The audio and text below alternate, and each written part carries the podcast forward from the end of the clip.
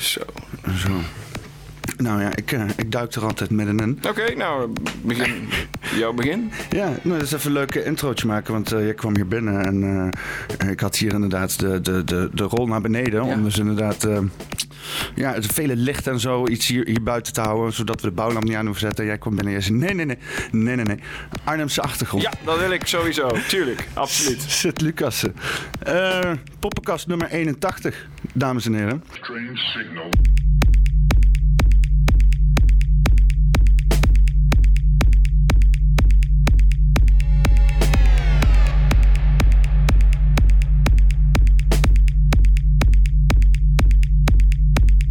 Ja, want het is natuurlijk ook zo, eh, Peter. We hebben wat goed te maken natuurlijk naar die eh, verkiezingsflyer met Nijmegen op de achtergrond. Dus als wij hier mooi kunnen genieten van het Arnhemse achtergrondje, dan doen we dat. Koppen we er meteen in. Bam. En wat, wat, wat, wat betekent Arnhem voor jou? eh? Ja, kijk, eh, natuurlijk een plek waar ik veel herinneringen aan heb en ook veel tijd doorbreng. En natuurlijk ook nu met de politiek eh, veel mee bezig ben. Eh, mijn partner heeft hier, mijn vorige partner heeft hier natuurlijk ook jaren gewoond. Dus ja, en altijd vroeger ook al, toen ik in de middelbare school gingen we altijd naar, naar Arnhem toe om bij het spelkwartier Magic the Gathering te spelen na schooltijd. Dus eh, ja, en ja, vroeger Emil Ratelband, de Haphoek en zo. Dus allemaal associaties. Is hier zeg maar ook een beetje jouw politiek begonnen in Arnhem? Of? Nee, nee, mijn politiek dat is begonnen in Duiven. Dus daar heb ik eh, acht jaar lang in de gemeenteraad gezeten. En eh, recentelijk ben ik dus hier in de Arnhemse politiek eh terechtgekomen. Ja. Want, want hoe zit het nu met jou? Want ik, ik, ik, heb een tijdje, ik heb toen eens een keer, eh, eh, ehm, ik, ik kijk altijd de Nieuwe Wereld. En Ja. daar was toen op een gegeven moment de aflevering De Val van Sint Lucassen. Hoe, hoe, ver ben je, hoe, ver ben je, hoe ver ben je gevallen dan? Ja, het is natuurlijk, kijk, de val. Kijk, het punt is, ze hebben al miljoenen manieren hebben ze al geprobeerd eh, mij kapot te krijgen. Natuurlijk, hè. Dat, dat, dat zijn allemaal idioten die er op iedere. Ik kan ze allemaal optellen en als ik ze afga, dan zijn we na drie uur nog niet klaar. Weet je. Maar Kan- er, er zijn we zo kunnen ze allemaal afgaan. idioten die geprobeerd hebben om mij gewoon eh, kapot te krijgen. En het is allemaal niet gelukt. Weet je. Ze hebben echt alles uit de kast getrokken om het bewerkte appjes van jaren geleden met gemanipuleerde gesprekken, eh, rare films en van alles nog wat is geprobeerd. En het is allemaal niet gelukt. Eh, Artikelen in de Groene Amsterdammer met, met, met verkeerde citaten. eh, Wat helemaal niet klopt. Dat ik gepromoveerd zou zijn op Avondland Identiteit. Waar niks van klopt. En andere mensen die, die mijn proefschrift in, in, proberen onderuit te halen. Maar het is allemaal niet gelukt. Ik ben er nog steeds. Ik ben kennelijk gewoon eh, onverwoestbaar op die manier. Kennelijk. ja, kennelijk. Ja, zo je En, komt er maar op één manier achter hoe, ja. of je onverwoestbaar bent of Ja, niet. hè? zo is dat. Ja. Ja. zo, ik kom toch een beetje Nietzsche van eh, wat je niet dood maakt je sterker uiteindelijk. En eh, ja, het was eigenlijk al zo dat eh, de, eh, ja, een be- bevriende journalist van mij zei eigenlijk al zit jongen, trek het je niet aan. Het, het merk zit Lucassen, het merk Dr. Zit, dat is zo'n ijzersterk merk. Weet je, dat overleeft het toch wel. En ja, dat is ook wel zo eigenlijk. ja, kijk, eh, eh, mijn goede vriend Hans van der Brevaart, die zei het zo. Hij zei, zit, weet je, als jij gewoon sneller produceert dan dat jouw critici het kunnen bijhouden, dan ontmoedigt het ze. Want dan hebben ze zich helemaal ingegraven om je ergens op onderuit te halen. En dan staan ze op het punt om hun kogel af te schieten. Maar ja, ondertussen gaat het debat er weer heel ergens anders over. Dan zijn ze gedesoriënteerd. En ja, voor hun is dat kogel afschieten is dat een enorm belangrijk moment. Maar eigenlijk ben je eigenlijk net als Neo in de Matrix, weet je. Je bent er al lang doorheen gelopen. En het is als die kogel gewoon in de lucht oplost. Want ja, jij kent hun spelletje, jij doorziet hun hele tactiekjes. En daar ben je al boven verheven eigenlijk. Ja. Hoe, hoe heeft... Dus tot zover de val. De- van- de- de van val. Lucas, ja. Eh, en, eh, maar wat ik me wel afvraag, zeg maar, van, want ehm, ehm, nou, je gaat dan door zo'n heel gebeuren heen, Ja. iedereen valt je aan. Hoe staat, eh, hoe staat Forum daar dan bij? Of achter je? Of, hoe, of, of juist zoiets van, hey, eh, dat doet het parallel aan iets ergens aan de zijkant of zo? Ja, dat is me niet altijd duidelijk. Ehm, kijk, ik, toen ik vroeger voor de VVD deed, deed ik eigenlijk precies hetzelfde. Gewoon mijn artikelen schrijven, mijn analyses op dingen loslaten. Dat werd zelfs nog ook in VVD-partijblad ge- ge- geproduceerd, zo nu en dan. Eh, ja, maar heeft het, eigenlijk, heeft het eigenlijk impact gehad? Heeft het invloed gehad? Ja, nou eigenlijk niet, want je spreekt er met politici en dan zijn ze het wel met je eens. Nou goed, ik heb er met Wieber van Hagen ook een, een zuilcast aan gewijd eh, vorig jaar. Een zuil? Ja, ja, de zuilcast. Dus dat is ook Is dat een, een soort podcast? Ja, Ah, oké. klopt. En dat ging daar precies ook over, weet je. Ehm, en met Forum, ja, soms is het heel innig in één keer. Baudet heeft bijvoorbeeld persoonlijk mijn, mijn boek ehm geëdit. Het boek Wees afgrondelijk heeft hij persoonlijk in zijn oneindige druk carrière toch de tijd gevonden om, eh, om dat te editen. En ik moet zeggen, hij is gewoon een goed editor. Dus dat is eh, geen geslijm. Ik heb natuurlijk al met heel veel editors en heel veel tekstkundigen gewerkt in mijn, in mijn loopbaan als academicus. En hij doet het gewoon goed. Hij is wel van de taal, hè? Ja, heel precies. Hij scherpt alles ook. eh, hij scherpt alles helemaal. Hij slijpt alles scherp. Ja. Dus dat. En ook, hij heeft ook over de hoofdstukvolgorde ook nagedacht. En het heeft me echt geholpen. Weet je, want ik had eerst allemaal ideeën. Ik wil dit zeggen en ik wil dit zeggen. En dan moet hij ook nog een beetje over gaan. Maar ja, hij kwam ja, als een soort, soort iemand gooit eigenlijk de muzieknoot in de lucht. En dan valt het allemaal precies op zijn plek. Weet je? En toen was het in één keer een melodie. Ja. Dus ja, dat heeft hij echt goed gedaan. En ehm, ja, ja, kijk, ja, ik ben dan fractieassistent ja, of burgerraadslid, of hoe ze dat hier ook noemen. Dus het heeft eigenlijk niet, formeel heeft het eigenlijk niks om het lijf. Maar informeel zegt iedereen toch, oh ja, de filosoof van Forum enzovoort. Dus Fractieassistent. ja, Ja, dat klinkt echt als een soort van manager-term om gewoon een. een, een, een, een, een- want, assisteer je de fractie? ja, precies. Ja, want we hebben dus commissies. Ja. Maar ja, Forum voor Democratie heeft één zetel in de gemeenteraad van Arnhem. Dus je kan onmogelijk al die commissies volgen. Dat is gewoon niet te doen. Dus dan hebben we een aantal mensen in, eh, ja, die op de lijst stonden. Die zijn door de burgemeester Marcus benoemd als, eh, als eh, ja, volger of fractievolger. Burgerraadslid. En die kunnen natuurlijk de lijsttrekker vervangen. Voor al die verschillende commissies. Ja, ja. Dat hebben eigenlijk alle partijen hebben dat. Ja, een soort van eh, eh, stand-in of zo. Ja, precies. Precies. En wat, je, je, je volgt dan een dossier en de informatie en alles wat daar gebeurt, dan geef je een kleine samenvatting. Geef je dan dat door aan de, aan de, aan de fractievoorzitter en die kan in de raadsvergadering kan die daar zijn ding mee doen. Is dat, is dat een beetje zoals, want eh, daar, daar loop ik ook altijd op vast, een beetje zoals zeg maar de secretaris van de minister? Nou, nee. Want die zitten soms ook op twee verschillende agenda's. mij, Ja, maar het punt van een secretaris is dat het een puur ambtelijke functie is. En dit is een vertegenwoordigende functie. Dus hoewel je officieel dan niet direct gekozen bent, Mhm, ja. Eh, daar hadden we net een paar stemmen te weinig voor, helaas, voor die tweede zetel. Eh, maar goed, Poetin die had gewoon eventjes nog twee weken moeten wachten met die inval in Oekraïne. Weet je, dat, dat is gewoon hartstikke kut. Dus Allemaal weer voordat mensen zeggen, oh ja, Poetin-aanhangers, nee, wij, wij zijn heel boos op Poetin. Want Poetin had nog moeten wachten met die aanval tot na natuurlijk de gemeenteraadsverkiezingen. hè. Ja, Ik denk dat hij inderdaad daar rekening mee heeft gehouden. nou, hij had er rekening mee moeten houden. Hè?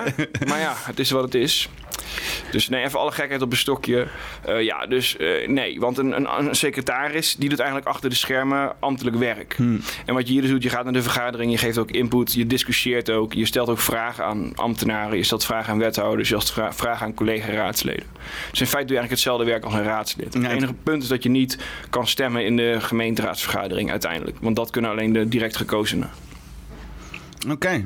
Het, het is altijd zo- zoveel lagen. Het is, Ja, en dit ja. is slechts nog de gemeente. Ja, maar dat, is ook, maar dat is toevallig. Had ik daar vanmiddag een artikel over gepubliceerd. Op dagelijkse standaard over de personeelstekort. Want een vriend van mij uit, eh, uit Duiven. die kwam met een, twee vacatures aan bij een gemeente. En dat was onder andere. kun je lobbyen, kun je proces begeleiden. En dat zou ik in theorie zou ik dat heel goed kunnen. Want ik ken al die processen. Ik ken al die bestuurlijke niveaus van gemeente, provinciale staten, Europese Unie, het Rijk. Ik ken al die bestuurlijke lagen heel goed. En ik weet precies. Dit is een ambtelijke functie, dit is een politieke functie, dit is een schemergebied. Dit zijn politieke adviseurs, eh, ambtelijke assistentie. Weet ik allemaal hoe je dat moet navigeren. Maar daar komt hij. Stel, ik zou daarvoor solliciteren. Dan zou natuurlijk altijd wel, net als ik dat eh, op de Radboud Universiteit heb meegemaakt destijds met eh, Mark Slors en Joyce Guzman en nog gewoon een andere aantal figuren. Die waren eigenlijk gewoon bezig om tegen mij gewoon lobby en campagne tegen mij te voeren in de wandelgangen. Ja. eh, dan kan je daar tegen wapenen? Noah, nee. Want ze kunnen je altijd al pakken op iets wat je ooit een keer gezegd of ooit een keer geschreven hebt. Hoe ziet dat eruit, zo'n lobbycampagne? Gewoon- Tegen mij? Ja. Ja, nou op een gegeven moment, eh, heel, heel, heel simpel. Op een gegeven moment eh, was dat ik op mijn kantoortje te werken op de Radboud Universiteit. Nog net iets hoger dan dat we, dat we hier... eh, hè, toen kon ik, kon ik jou zien, hè, toen, ik, toen ik daar dus zat. Hè, dan kon ik jou zien. Hè, Ja, volgens mij kan je Radboud. Radboud kan je inderdaad vanaf hier zien. eh, Die zie je er tussen bovenuit sta je op een heel mooi kantoortje, heel erg bovenin. En op een gegeven moment komt mijn promoot echt een super rustige, ja, stabiele man. Echt zo'n eh, zo, zo'n oud Duitsstalig Belgisch academicus. Helemaal over de rode binnen zitten. Wat is er aan de hand? En, en ik wil artikelen, publicaties. En eh, ik zeg, ja, eh, Jean-Pierre, weet je wat het is? Kijk, jullie hebben mij hier gewoon eh, een deeltijdfunctie eh, buiten promoven. Dus ik moet op een andere manier aan mijn geld komen. Dus ik moet af en toe even wat publiceren. Ja, ja, ja, ja, maar dat kan een probleem worden. Ja, ja, ja. Maar dat was dus gewoon dat andere mensen over mij aan het roddelen waren daar. Ja, want dat, dat is het, zeg maar. Als je zo'n, zeg maar, een, eh, een, een, eh, ja, dat ze dan je imago proberen kapot te maken, Mhm. een, een lastercampagne oprichten. Het is letterlijk gewoon roddels de wereld in. Ja, maar ze zijn ook niet wijs daar. Want ik zat dus een keer, eh, toevallig liep ik met mijn promotor daar, liep ik gewoon de, de, de traphuis in. En er was al zo'n docent filosofie van de antropologie, Philip van Hout. En die, die klanten mij promoten aan. Die kwam in één keer met een ander verhaal. Dus, en dan doen ze natuurlijk heel vriendelijk, hè. Als ze dan eenmaal voor je staan. Maar dan begonnen met het verhaal, ja, Zuid-Afrika. Ik ben er geweest. Wat een diepe racistisch land. Al die blanke mensen daar hebben allemaal Mercedes'en. En alle zwarte hebben daar pure armoede. Moeten ze even flink gaan nivelleren daar. Dus nog niet- racistisch. Ik begon met een politiek pleidooi. Ja. En dan zei hij op het einde, oh, ik heb nog even een leuk nieuwtje. Want ik heb nu toevallig eh, een, een Belgische universiteit, heb ik een bijbaantje. En dat is wel leuk, krijg ik ook weer 2000 euro per maand voor. Ja, ik hoef eigenlijk niks voor te doen. Ik moet één keer in het half jaar een keer een intro voor een artikeltje schrijven. Nou, dan kan ik toch mooi weer op mijn cv schrijven. Hè? Alsof ze helemaal niet de discrepantie gewoon niet zien. Van, van, je, je veroordeelt dus, dus mensen in het systeem heel ver weg, omdat er dan ongelijkheid is. En kijk, kijk hoe je, je zit gewoon spottend en badinerend hoe makkelijk jij aan je geld komt. Hoe weinig je ervoor hoeft te doen. Dan zit je, dat- je ziet niet eens je eigen schizofrenie. Nee. En zo heb ik allemaal van dat soort voorbeelden ook van die Radboud Universiteit. Hoor. Zaten we in een lerarenvergadering. Eh, en dat was dus de, de dag na die aanslag bij, bij Charlie Hebdo was dat dus. En mijn promotor was er nogal, nogal door, door eh, aangedaan. Want zijn kinderen waren op dat moment in Parijs. En die hadden de schoten ook gehoord van... Die waren gelukkig... Dat was hun voorbij gegaan. Maar die, zaten, die waren wel op die terrassen waar ook die schietpartijen waren. Dat, was, dat was die aanslag ook bij Eagles of Death Metal was dat. Was dat die Bataclan? Bataclan, eh? ja, ja, ja, precies. En ehm, dat was precies, dat was toen, die Bataclan-aanslag. En dan denk ik, nou, zou er iemand iets kritisch over de islam gaan zeggen of zo? En dan zegt iemand, ja, dat is doodstilte. Iedereen weet van, oh, dit is eigenlijk taboe. Eigenlijk, alles wat je erover zegt is eigenlijk verkeerd. Maar ja, het is wel de actualiteit. En we zijn wel geacht om als filosoof een zekere maatschappelijke en academische verantwoordelijkheid te hebben. Dus we moeten op een of andere manier er toch mee engageren. Maar ja, het is nu de eerste maandag nadat het gebeurd is. Wat gaan we zeggen? En iemand zei zo heel voorzichtig, ja, ik las in de krant dat eh, Frankrijk gaat terugslaan. En eh, dat wordt dus weer oorlog, geweld met geweld vergelden. Repressie wordt het dan niet net zoals Israël. Terugslaan tegen wie? Ja, de bombardementen in Syrië. Dat Frankrijk ging bombarderen Oh, in die Syrië. fiets, ja, ja, ja. Ja, wat bombardementen waren die waarschijnlijk al langer gepland stonden. ja. Maar dat werd dan een beetje... En in één keer ging het over Israël. En eh, over wat Israël allemaal fout deed. En hoe fout Israël was, ging het daar in één keer over. En het ging helemaal niet meer over de islam. Maar het is probeer ik nou heel- Terwijl, terwijl ju- juist ook eh, heel veel eh, Joodse mensen het, slachtoffer zijn ge- geweest van die aanslagen. Je had op een gegeven moment ook in die hele aanslagen craze dat er ook ergens een... God, heet zo'n Het museum in Brussel bedoel je? Het Joods Museum in Brussel. Daar is Ja, of een synagoge, zo was er Ja. volgens mij ook nog... Ja, en, in, en in een paar priesters hebben ze ook nog gepakt. Maar inderdaad, ja, ook Joodse mensen zijn vaak het, doel, het doelwit geweest van die aanslagen en zo. Ja, ik vind die ja, hele... je- maar als je, daar allemaal, als je allemaal dat soort wespennesten gaat, jongen. Je, die Ja, gasten... die, die hele discours rondom, rondom immigratie en inderdaad die eh, eh, identiteitspolitiek Ja. die ze er bovenop gooien. Ja. Het is een cirkeltje wat zichzelf opeet. Het is, want je zit de hele tijd in een beredenering van... oké, we moeten meer eh, eh, diversiteit in ons land hebben. Laten we andere mensen hierheen halen. Oh, die mensen die zijn eigenlijk heel conservatief rond hun eigen waarden... en passen niet in de maatschappij. Nu moeten we inderdaad eh, eh, eh, de maatschappij gaan vertellen dat, dat ze beter... Want het is, het is stom, hè. Die, ik zat zo te denken van... dan hou je van die mensen op de radio. Ja, ja, en ik word aangevallen op straat... en ik word eh, lastiggevallen omdat dan wij hand in hand lopen.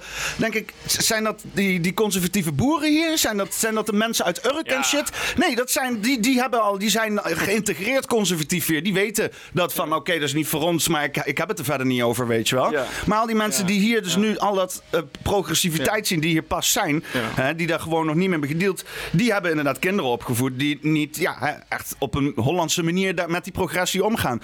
En, en dat is precies, dat is gecreëerd door links. Dus links zit zijn eigen, eigen shit nu te bekritiseren... en dan zeggen ze daarna, dat is de schuld van rechts. Ja, klopt. Het is... Het is Want geen stageplekken enzovoorts. ja, Ja. ja het, is, het is een heel vreemd... eh, ik, ik vraag me wel af, want het begint wel heel erg duidelijk te worden nou allemaal, weet je wel. Op een gegeven moment stort dat kaartenhuis toch een keertje in elkaar, zou je zeggen. Ja, daar gaat mijn, jammer, ik heb hem in mijn tas zitten. Ik zal hem even tevoorschijn halen dadelijk. Maar daar gaat mijn nieuwe boek Wezen afgrondelijk dus over. Over precies dat in elkaar zakken van het kaartenhuis. En dat moet ergens beginnen. En dan denk ik, ja, het komt eigenlijk allemaal bij het individu. Die in zichzelf kijkt en die vertrouwt op zijn eigen waarnemingen. En op zijn eigen oordeel. En zelf iets proberen te creëren. Zelf iets proberen te scheppen. Dus niet imiteren, maar zelf iets present stellen. Iets ontsluiten. En daar moet je heel dapper voor zijn. Dus dan moet je echt door die, ja, die dikke lagen van al die mensen. Die hebben gewoon belangen. Hè? Bureaucratische belangen, baantjesbelangen, ideologische belangen. Daar moet je gewoon doorheen kunnen boren. En dan moet je zelf iets gaan scheppen. Nou, dat heb ik proberen te doen eh, met mijn boek Wees Afgrondelijk. Uh, want ja, we leven inderdaad nu. Uh, de, de, val van het Westen is gewoon in full swing. Hè? Dus daarom noem ik al eventjes die artikelen over de, de waarheid van achter de personeelstekorten. Ik kan dus 20 oorzaken opnoemen van die, van die personeelstekorten. Ja. Gewoon 20.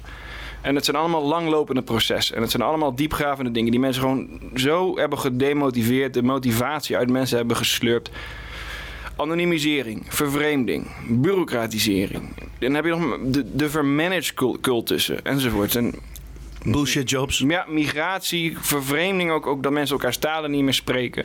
En dan, en dan kom je op LinkedIn, want ik heb best wel gevolg op LinkedIn. Heb je dan een paar van die linksliberale cultuurpratertjes. Dan ja, zie je gewoon, een, of die zit gebonden aan een overlegorgaan van gemeente. Of die zit gebonden aan een islamitische basisschool, of weet ik veel wat. En als je gewoon die mensen traceert, dan dat kan heel goed via LinkedIn, van wat ze nou economisch doen. Heel veel zeggen van, van gewoon, gewoon borrel- en praatclubjes die zweven in het, in het luchtledig en die zich puur door subsidies slurpen op de been houden. Ja, dus die kritieken die houden nooit. die snijden nooit hout als, je, als je ze leest. Weet je, het, is, het enige is het dus taboe uh, om het er echt over te hebben. Je mag het een beetje aanstippen of zo. Van je hebt dan een Johan Derks of zo, die zegt er dan even kort iets over. Maar echt het helemaal ontleden, de diepte ingaan, de, een analyse ervan maken, dat zie je niet meer in de meeste media. En dat doe ik dus. Ja. En, uh, Neemt een nobele taak op je. Ja. ja. de mainstream media, daar hebben we echt helemaal geen reet meer aan. dat is echt, uh, sinds die pandemie is dat, dat we dan net zo goed gewoon de deur uit kunnen. Ik moet eerlijk zeggen, want er werd al langer gepleit voor, uh, door bijvoorbeeld PVV voor geen, geen subsidie meer voor de NOS en dat soort dingen en zo. En ik dacht altijd wel, voor de NPO ook van, ik dacht altijd wel, want ik ben, kom vanuit een kunstzinnige kant. Mm -hmm. En ja, ik, ik vind het niet per se slecht dat er geld vrij wordt gemaakt voor allerlei uh, kunst en cultuur en dat soort zaken. Maar ja, zodra er dan inderdaad een of andere propaganda. Want, want nieuws is geen kunst en cultuur, toch? Is dat kunst en cultuur, nieuws? ja, dat ligt er maar aan wat je, wat je als nieuws. Maar dat zit nu onder, onder ministerie van Kunst en Cultuur, toch? De NPO's en zo.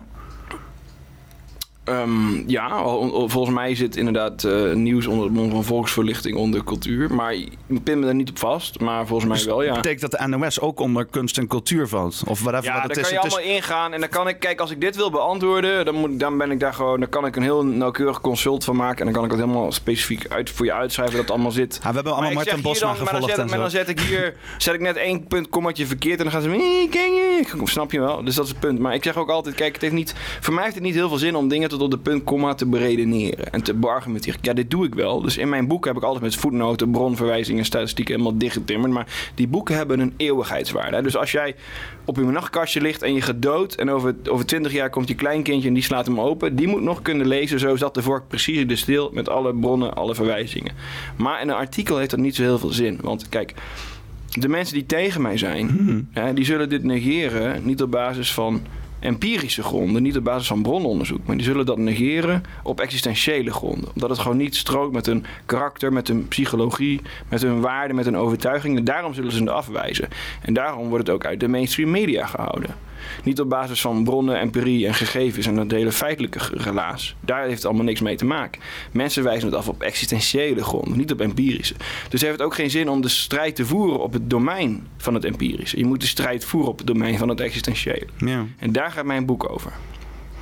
Maar en, en dan, even kijken hoor, want ik probeerde inderdaad een beetje soort van die, die hele. Uh, vroeg mij op recht af van: is, is, is nieuws inderdaad cultuur? Het is eigenlijk helemaal geen cultuur.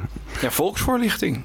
Ja, ja, maar ja, in ieder geval. Uh, uh, uh, want ik heb dus vanuit mezelf heb ik dus inderdaad zoiets van. Er zou best wel geld moeten gaan naar kunst en cultuur. Maar zoals het nu gebeurt, dat, dat, dat is gewoon allemaal waardeloos. Plus, ik, ja, ik kijk ja, gewoon ja, maar geen nieuws meer. Maar dat is ook een heel groot ding geweest. Ook in Gelderland. Want je had dus bijvoorbeeld het Gelders Orkest. De, nou, daar zitten in violisten en zo. En dat werd als racistisch geframed. Want onvoldoende diversiteit.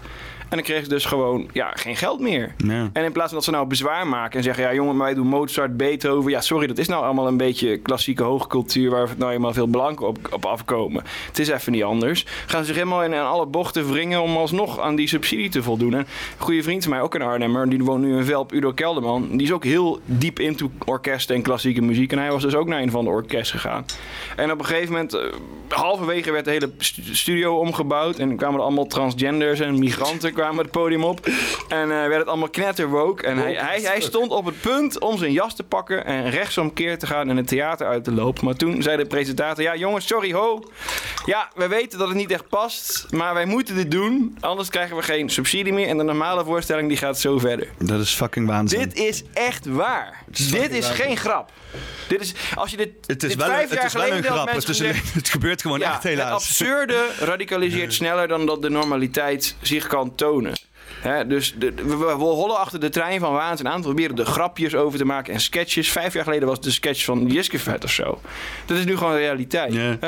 Dus eh we proberen achter die trein van waanzin aan te lopen met onze bonnetjes en onze feiten en onze fact-checking. Maar de realiteit die radicaliseert veel sneller die absurditeit in dan dat je erachteraan kan lopen met je bronnenverificatie. Maar is dat niet- dus dat is bronnengezeik moet je helemaal loslaten. Daar gaat het helemaal niet meer over. het het op- gaat dan postuleren, scheppen, daar gaat het over. Ja, want is het op een of andere manier niet goed dat het allemaal gewoon zo snel over de kop gaat? Want dan kan je er gewoon naar wijzen toch? Gewoon zeggen van kiek dan. Ja, maar het punt is ook, kijk, woke heeft geen humor. Hè? Woke is gewoon een soort protestantse moraal. Dus kijk, om een voorbeeld te nemen, was een of andere vrouw die zei: ja, plassen in je broek voor het feminisme. Ja, dat was een grapje om te kijken, gewoon om mensen op stank te jagen. Maar wat gebeurde er? Dat ging dus echt, mensen gingen dat echt navolgen. Hè? Menstruatiebloed, eh, plassen, allemaal gekke dingen in naam van het feminisme. En dan zou je ze uitlachen en zo. En zou je denken, ja, krankzinnig. Maar hun perspectief is dus dat draag het kruis. Hè? Dus als je ervoor moet lijden, als je ervoor beschaamd wordt, dan is het des te louterender. Daarom heb je ook al die blanke mensen in Amerika, die gaan dan excuses aanbieden voor de slavernij. En die laten zich dan helemaal vernederen om zich in te leven in hoe het dan voor een slaaf zou zijn 200 jaar geleden. Voetenkussen en zo, dat Ja, soort nou, dingen ik ook de gezien. paus die dus voeten gaat kussen, de cultuurmarxistische paus gaat dus voeten van illegale immigranten kussen. Hm. Dat, was, dat was vier jaar geleden al.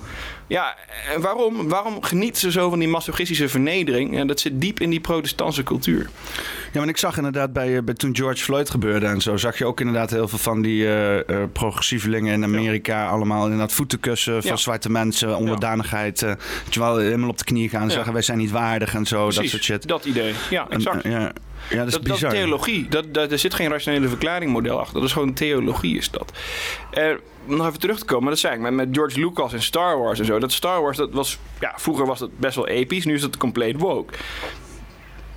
Maar die films zijn helemaal niet meer gaan verkopen. Hm. Je ziet juist dat de fans helemaal niet zo top Nee, ja, En dat het eh, brede publiek, dat, dat die verwokisering van de media vindt het brede publiek helemaal niet zo top. Maar toch gaan ze ermee door, want ze hebben zoiets, ja kijk, als we er minder mee verdienen, dan bewijst het juist het loutere, louterende motief. Dat je dus bereid bent om geld en welvaart op te offeren voor de goede zaak. Ja.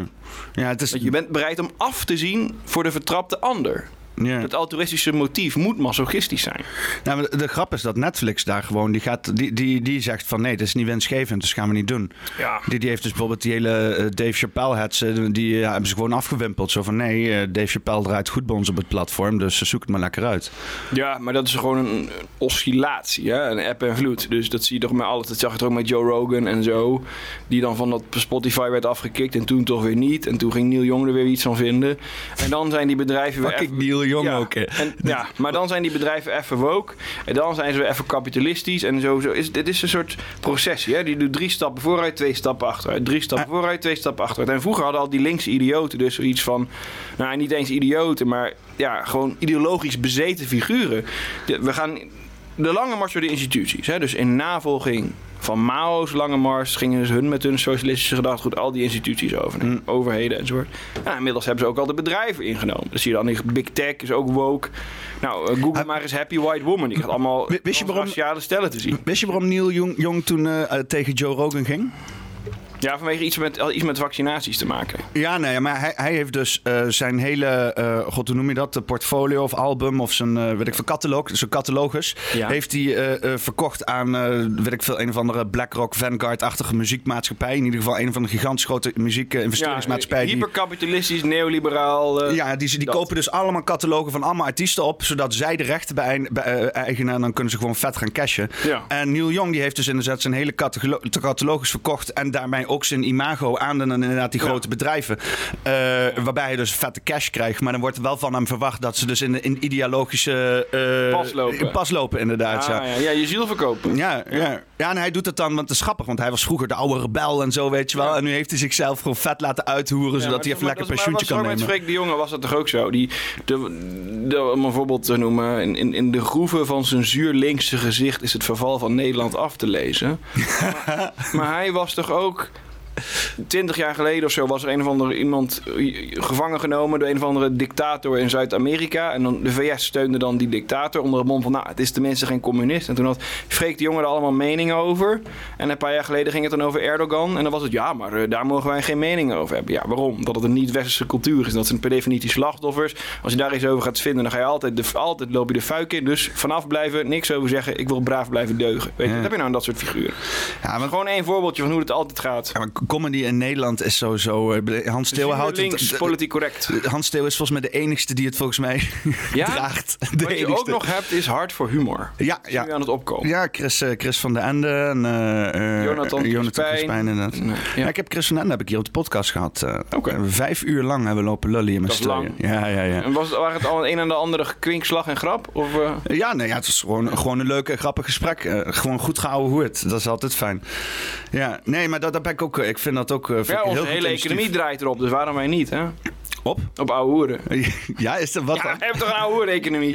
Wat wordt er nou echt nog geproduceerd? Iedereen is toch manager dit en... eh, Ja, want wat, wat, wat, Wat- vind je van Rug, Rug, Rutger Brechtmans bullshit jobs? dat is niet van Rutger Brechtman. Niet? Dat is van Daniel Greber, toch? Oh, oh, dat weet ik niet. Ja, ik ben, ik ben heel slecht Brechtman, bronnen. dat is van... eh, Hij had het erover over bullshit jobs. Alle mensen deugen. Maar dat komt van, dat van, komt van Greber, dat boek Bullshit Job. Oh, Maar fijn. die Greber is een interessante vent, joh. Die is helaas dood. Een paar jaar, maar al, in, al die zijn al dood. Die Udo Ulkoff is dood. En Frank Schiermacher is dood. En die is ook weer dood. Dus al- alle beetje interessante lui die wat gezegd hebben, de laatste pers allemaal dood. Maar dat, dat is Greber heeft dat gezegd. Hij zei, maar hij was ook de eerste die analyse maakte van Obama. Waarom loopt links nou achter Obama? Maar Obama is toch helemaal niet goed voor links? Dat Greber had allemaal argumenten. Het Guantanamo Bay had hij niet gesloten tegen zijn belofte in. Hij blies allemaal mensen met drones op... waarvan geen enkele politieke rekenschap werd afgelegd... omdat de politieke beslissing om iemand op te blazen geoutsourced was... naar de technologie van de drones. Nou, allemaal dat soort dingen had hij. En had hij allemaal opgezomd. Waarom loopt links daar nou achteraan? Nou, nou, omdat ze zich dus kunnen afzetten tegen types als, als, als, als Donald Trump en Boris Johnson. Die doen alsof ze fascisten zijn. Ja.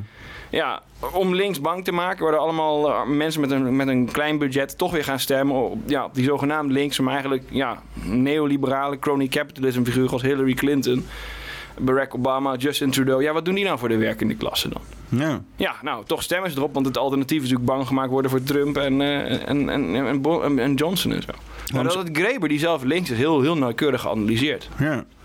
Want eh, hoe, hoe omschrijf je die hele Trump-gebeuren? Is dat een, eh, een echte revolutie die daar gaande was? Of? Nou, ik zie het als het begin van het Caesarisme. Dus eh, dat, zie ik nou ook van het Romeinse Rijk. Caesarisme? Ja, precies. Het Romeinse Rijk was natuurlijk een republiek. Hè. Dat had zich losgevochten van de Etruskische koningen en had een senaat. En daar kwamen heersers die direct het volk bespeelden. Hè, zoals eh, Julius Caesar en zo. En, eh, nou, eh, de, de elite zag dat natuurlijk een beetje eng. Hè? Want ja, wat gaan die mensen nou doen? En het peupel komt in opstand. En hoe zit het met onze privileges? Het plebs. Precies. En dan gaan ze natuurlijk macht op zo'n manier uitoefenen dat eigenlijk alle religieuze instituten en de auguriën en van alles en nog wat hadden ze. Ja, dat allemaal werd gebypast, gewoon door een imperiaal besluit. Ja, dankjewel. Eh nou, dat is met Trump ook zo. Je zag ook dat Trump eigenlijk ook steeds wat, wat meer scheid ging krijgen aan allerlei instituutjes en zo. En meer zijn eigen ding ging doen. En dat zie je nu net zo goed gaat dat ook weer door. Want nu gaan ze een huiszoekingsbevel doen bij Trump thuis. Ja, eh, leuk. Maar hoe zit het dan met al die e-mails van Hillary Clinton die verdwenen zijn? Die in Chinese handen gespeeld Ja, kunnen zijn. maar blijft Hillary Clinton's eh, Ja. FBI-raid. Exact. Nou, en hoe is het met Jeffrey Epstein? Waarom is dat met een sisser afgelopen? En je kan allemaal. eh, en waarom is die klantenlijst nooit, nooit bekend gemaakt? En het is bekend dat Bill Clinton himself dat Lolita-eiland bezocht heeft. Ja. Dat, dat heeft zelfs in een telegraaf gestaan. Dus ja, eh, daar hoor je allemaal niks meer over, weet je. Dus wat gaan ze nu doen? Ze gaan hun politieke vijanden kapot maken. Dus nu hebben de democraten even de macht. En ze gaan eerst Trump kapot maken, maar ook iedereen die een baantje heeft gedaan voor de Republikeinen, gaan ze eigenlijk ontmoedigen van ja jongens, we schrijven je naam op en als jij ooit nog eens een keer een administratieve publieke bestuursfunctie wil, dan maken we je gewoon kapot. Ja. Dus ze willen een soort preventief ontmoedigingsbeleid voor iedereen die nog op een Republikeinse lijst wil staan. Ja, en de Republikeinen doen eigenlijk min of meer hetzelfde. Hè? Dus eh, die, die verharden ook in hun standpunt over abortus en dergelijke. Dus jij hebt een soort wapenwedloop. Dat is gewoon Caesarisme. Het is gewoon de weeën van het Romeinse Rijk, maar dan nu in het jasje van Big Tech. Maar Is, is Caesarisme, is dat niet hetzelfde als Napoleon dan? Min of meer wel, want kijk, Napoleon is natuurlijk ook iemand die zei: oh, uh, we schaffen dus nu alle imperiale rechten af en zo. Hè. De, de Franse Revolutie, dus, dus het gewone, gewone volk, de burgerij, kreeg de macht en weg met de clerici, hè, met de kerk en weg met de koning. Ja. Uh, maar wat gebeurde natuurlijk, die revolutie die radicaliseerde. En uiteindelijk uh, ging, ja, uh, elke revolutie eet zijn eigen kinderen op. En dan krijg je natuurlijk weer de Jacobijnen. Elke revolutie eet zijn eigen kinderen op? Ja, nou, dat is, een, dat is een gezegde wat in zwang is sinds de Franse revolutie. En wat met de Russische revolutie opnieuw bewezen is. En ja, natuurlijk die dude die natuurlijk onthoofd is op zijn eigen schavot. Hè? Dus de Grande Peur en zo. Dus ja, en uh, Napoleon die begon eigenlijk weer van vooraf aan. Die liet zichzelf ook tot keizer kronen. Ja, maar... Kroonde zichzelf tot keizer. Dat was echt een stichtingsdaad, een echte scheppingsdaad. Niet dat een of andere pauze hem tot koning of tot keizer kroonde. Nee, hij kroonde zichzelf tot keizer. Dus vanuit, vanuit zijn eigen konades ontsloot hij eigenlijk een, ja, een nieuw tijdperk, een, een nieuw, nieuw imperium. Uh, nou, je kon natuurlijk de vraag stellen, ja, maar goh, gaan we nou niet weer een beetje terug naar dat uh, imperiale gedoe waar we juist afstand van wilden nemen? Maar die vraag, ja, die was natuurlijk niet aan de orde als uh, de winnaar wordt nooit gevraagd of die de waarheid wel spreekt. Hè? Kom je daarop uit? En dan, ja, de mens, niemand had er ook belang bij om hem tegen te spreken natuurlijk in Frankrijk op dat moment. Dus je ziet inderdaad dat allemaal structuren die worden opgetuigd voor een betrekkelijk overzichtelijke samenleving. Denk maar Nederland uh, 1800 of zo. Een beetje hebt van die, van, van, die, van die slootjes en van die vaartjes en van die trekschuit. En ieder, iedereen kent de postbode en zo. En dan is helemaal gezellig. En dan af en toe stuur je een gedelegeerde naar Den Haag. En die gaan met de koets daar naartoe. En dan gaan ze even overleggen. En dan drukt er iemand een pamflet. Uh, nou, en je kent je eigen buren. En je kent de bakker waar je elke dag je brood koopt. Zo'n overzichtelijke maatschappij.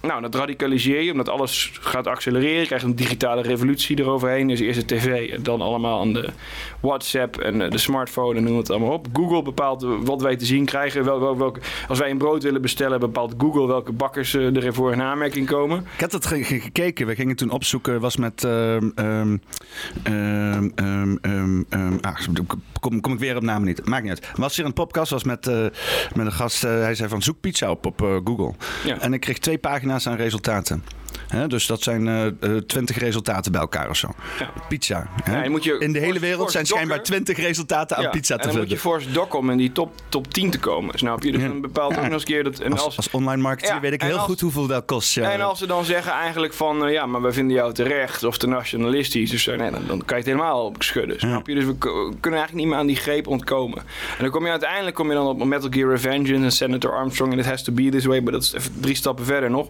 Maar even terug naar het overzichtelijke uh, Nederland. Um, dus. Uh, nou, en dan heb je in één keer nu dit. Hè. Eh, Pieter Omzicht wordt via Twitter ter verantwoording geroepen. En andere politici roepen per tweet regeren. Hè. Roepen per tweet uit wat er moet gebeuren in het land. Ja, en je verwacht dan in zo met, met ook nog eens een keer al die migranten die hier binnen worden gepompt. Hè, er, zijn, er er weer een half miljoen binnen. Alleen al, ja, de laatste paar jaar. Nou, en dan ga je verwachten dat diezelfde structuren en instituten die bestemd zijn om die gemoedelijke, burgerlijke, overzichtelijke samenleving te besturen, dat die vandaag nog steeds functioneren en van toepassing. Ja. Natuurlijk niet. Nou, dat zie je ook al met Rutte. Die heeft gewoon scheid aan allerlei regeltjes. Hij benoemt vers gekozen Kamerleden. In een, met een vers mandaat benoemt hij in een demissionair kabinet met een mandaat dat tweevoudig onderuit is gehaald. Namelijk één vanwege hun eigen aftreden en twee vanwege de verkiezingen die er overheen gekomen zijn. Maakt allemaal niet uit, weet je. Dan wint een, uh, iemand, had dus vanwege al die lockdowns een zaak aangespannen tegen de staat. Hè, van nou, dit schendt onze grondwettelijke vrijheden. Nou, die rechter gaf die klager gelijk. Nou, en Rutte die blies op zijn fluitje en binnen, binnen twee uur was het alsnog dat verdrag van tafel. Dus je ziet, ja, er wordt ook gewoon, ze vegen gewoon hun kont af met neem het sleepbedreferendum of het Oekraïne-referendum en alles wat toen, voor, wat Baudet ook voorspelde, hè, dat, we worden een conflict uh, in Oost-Europa ingezogen, is gewoon allemaal gebeurd. Nou, uh, Rutte heeft gewoon zijn kont ermee afgeveegd. Uh, referendum geschrapt, D66 ook het referendum geschrapt. Um, ja, daarom, weet je, we, ze zien gewoon allemaal zelf al in ja, de structuren die formeel volgens de regeltjes zouden moeten functioneren, functioneren in de praktijk helemaal hm. niet meer. En dan krijg je dus rare dingen. Dan krijg je dus de macht van de soeverein. Dan kom je op Carl Schmitt en dan kom je op de uitzonderingstoestand bepaald wie de ware soeverein is. Ja, dan krijg je dus hele rare machtoutbursts. En dan ga je op een gegeven moment transformeren van republiek naar imperium. Nou, Net als de EU. De EU noemt zichzelf ook nu empire inmiddels. Met als Verhofstadt denkt ook dus in termen van empires. Enzovoorts. Wat over niet functionerende overheden gesproken. Wat toch nog heel even teruggaan naar de Verenigde Staten. Ja. Uh, en natuurlijk dit hele gebeuren rondom Alex Jones, waar je nu ook inderdaad even. We, we hadden het over de FBI-raids Ja, en op, Jeffrey eh, Epstein. Ja. En je hebt natuurlijk Alex Jones, die eh, ja, gewoon zo'n beetje alles, elke theorie die, die, die daar buiten is, die pendelt hij gewoon. Hij Ja. heeft het er gewoon over. En eh, vind het altijd, ik vind het prachtig. Ehm, mm, maar hij is dus nu inderdaad voor het gerecht ge, ge- gesleept. Ja, en zijn, zijn advocaat heeft zijn hele telefooninhoud naar de rechter van, of de advocaat van de tegenstander gelekt. Ik wil heel even een stukje, stukje laten zien. Het dat. is wel een mooi, het mooiste stukje. Dit blijft natuurlijk hangen straks van, het hele, van die hele trial.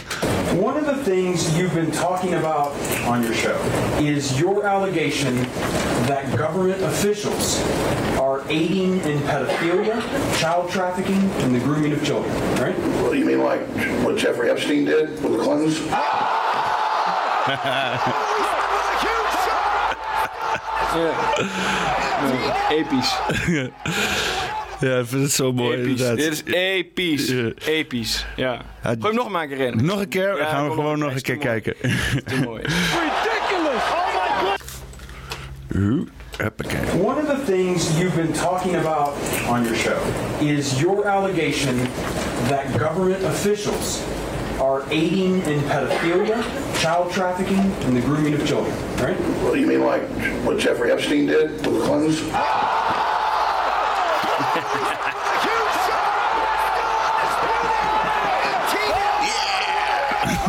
Geweldig.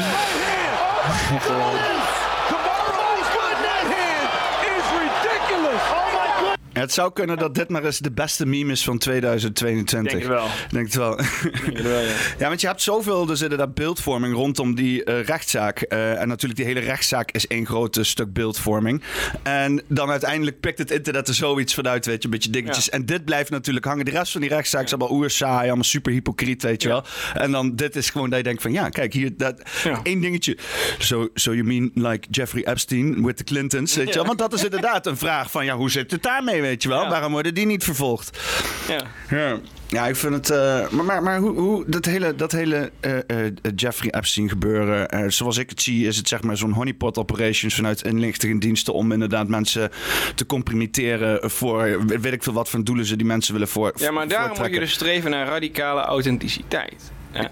Ja, dan moet je niet meer druk hoeven maken over je imago Nee. en shit. Je moet gewoon zeggen, scheid aan alles. Ja. Ja, gewoon gaan voor waar je gaat, toch? Het is net als uit de kast komen. Ja, als één iemand het doet, is het eng. Maar als het honderdduizend mensen het doen, dan is het toch de normaalste zaak van de wereld. Ja. We weten toch gewoon uit de statistieken dat zoveel mensen zijn gewoon Forum-minded. Of zijn PVV-minded. Of ze zijn Van Haga-minded. Of wat voor smaak we dan ook allemaal hebben. Boer-burgerbeweging enzovoorts, enzovoorts. Dus waar zouden we eigenlijk druk om maken? Dat, dat hele verhaal hè, waar we het al over hadden.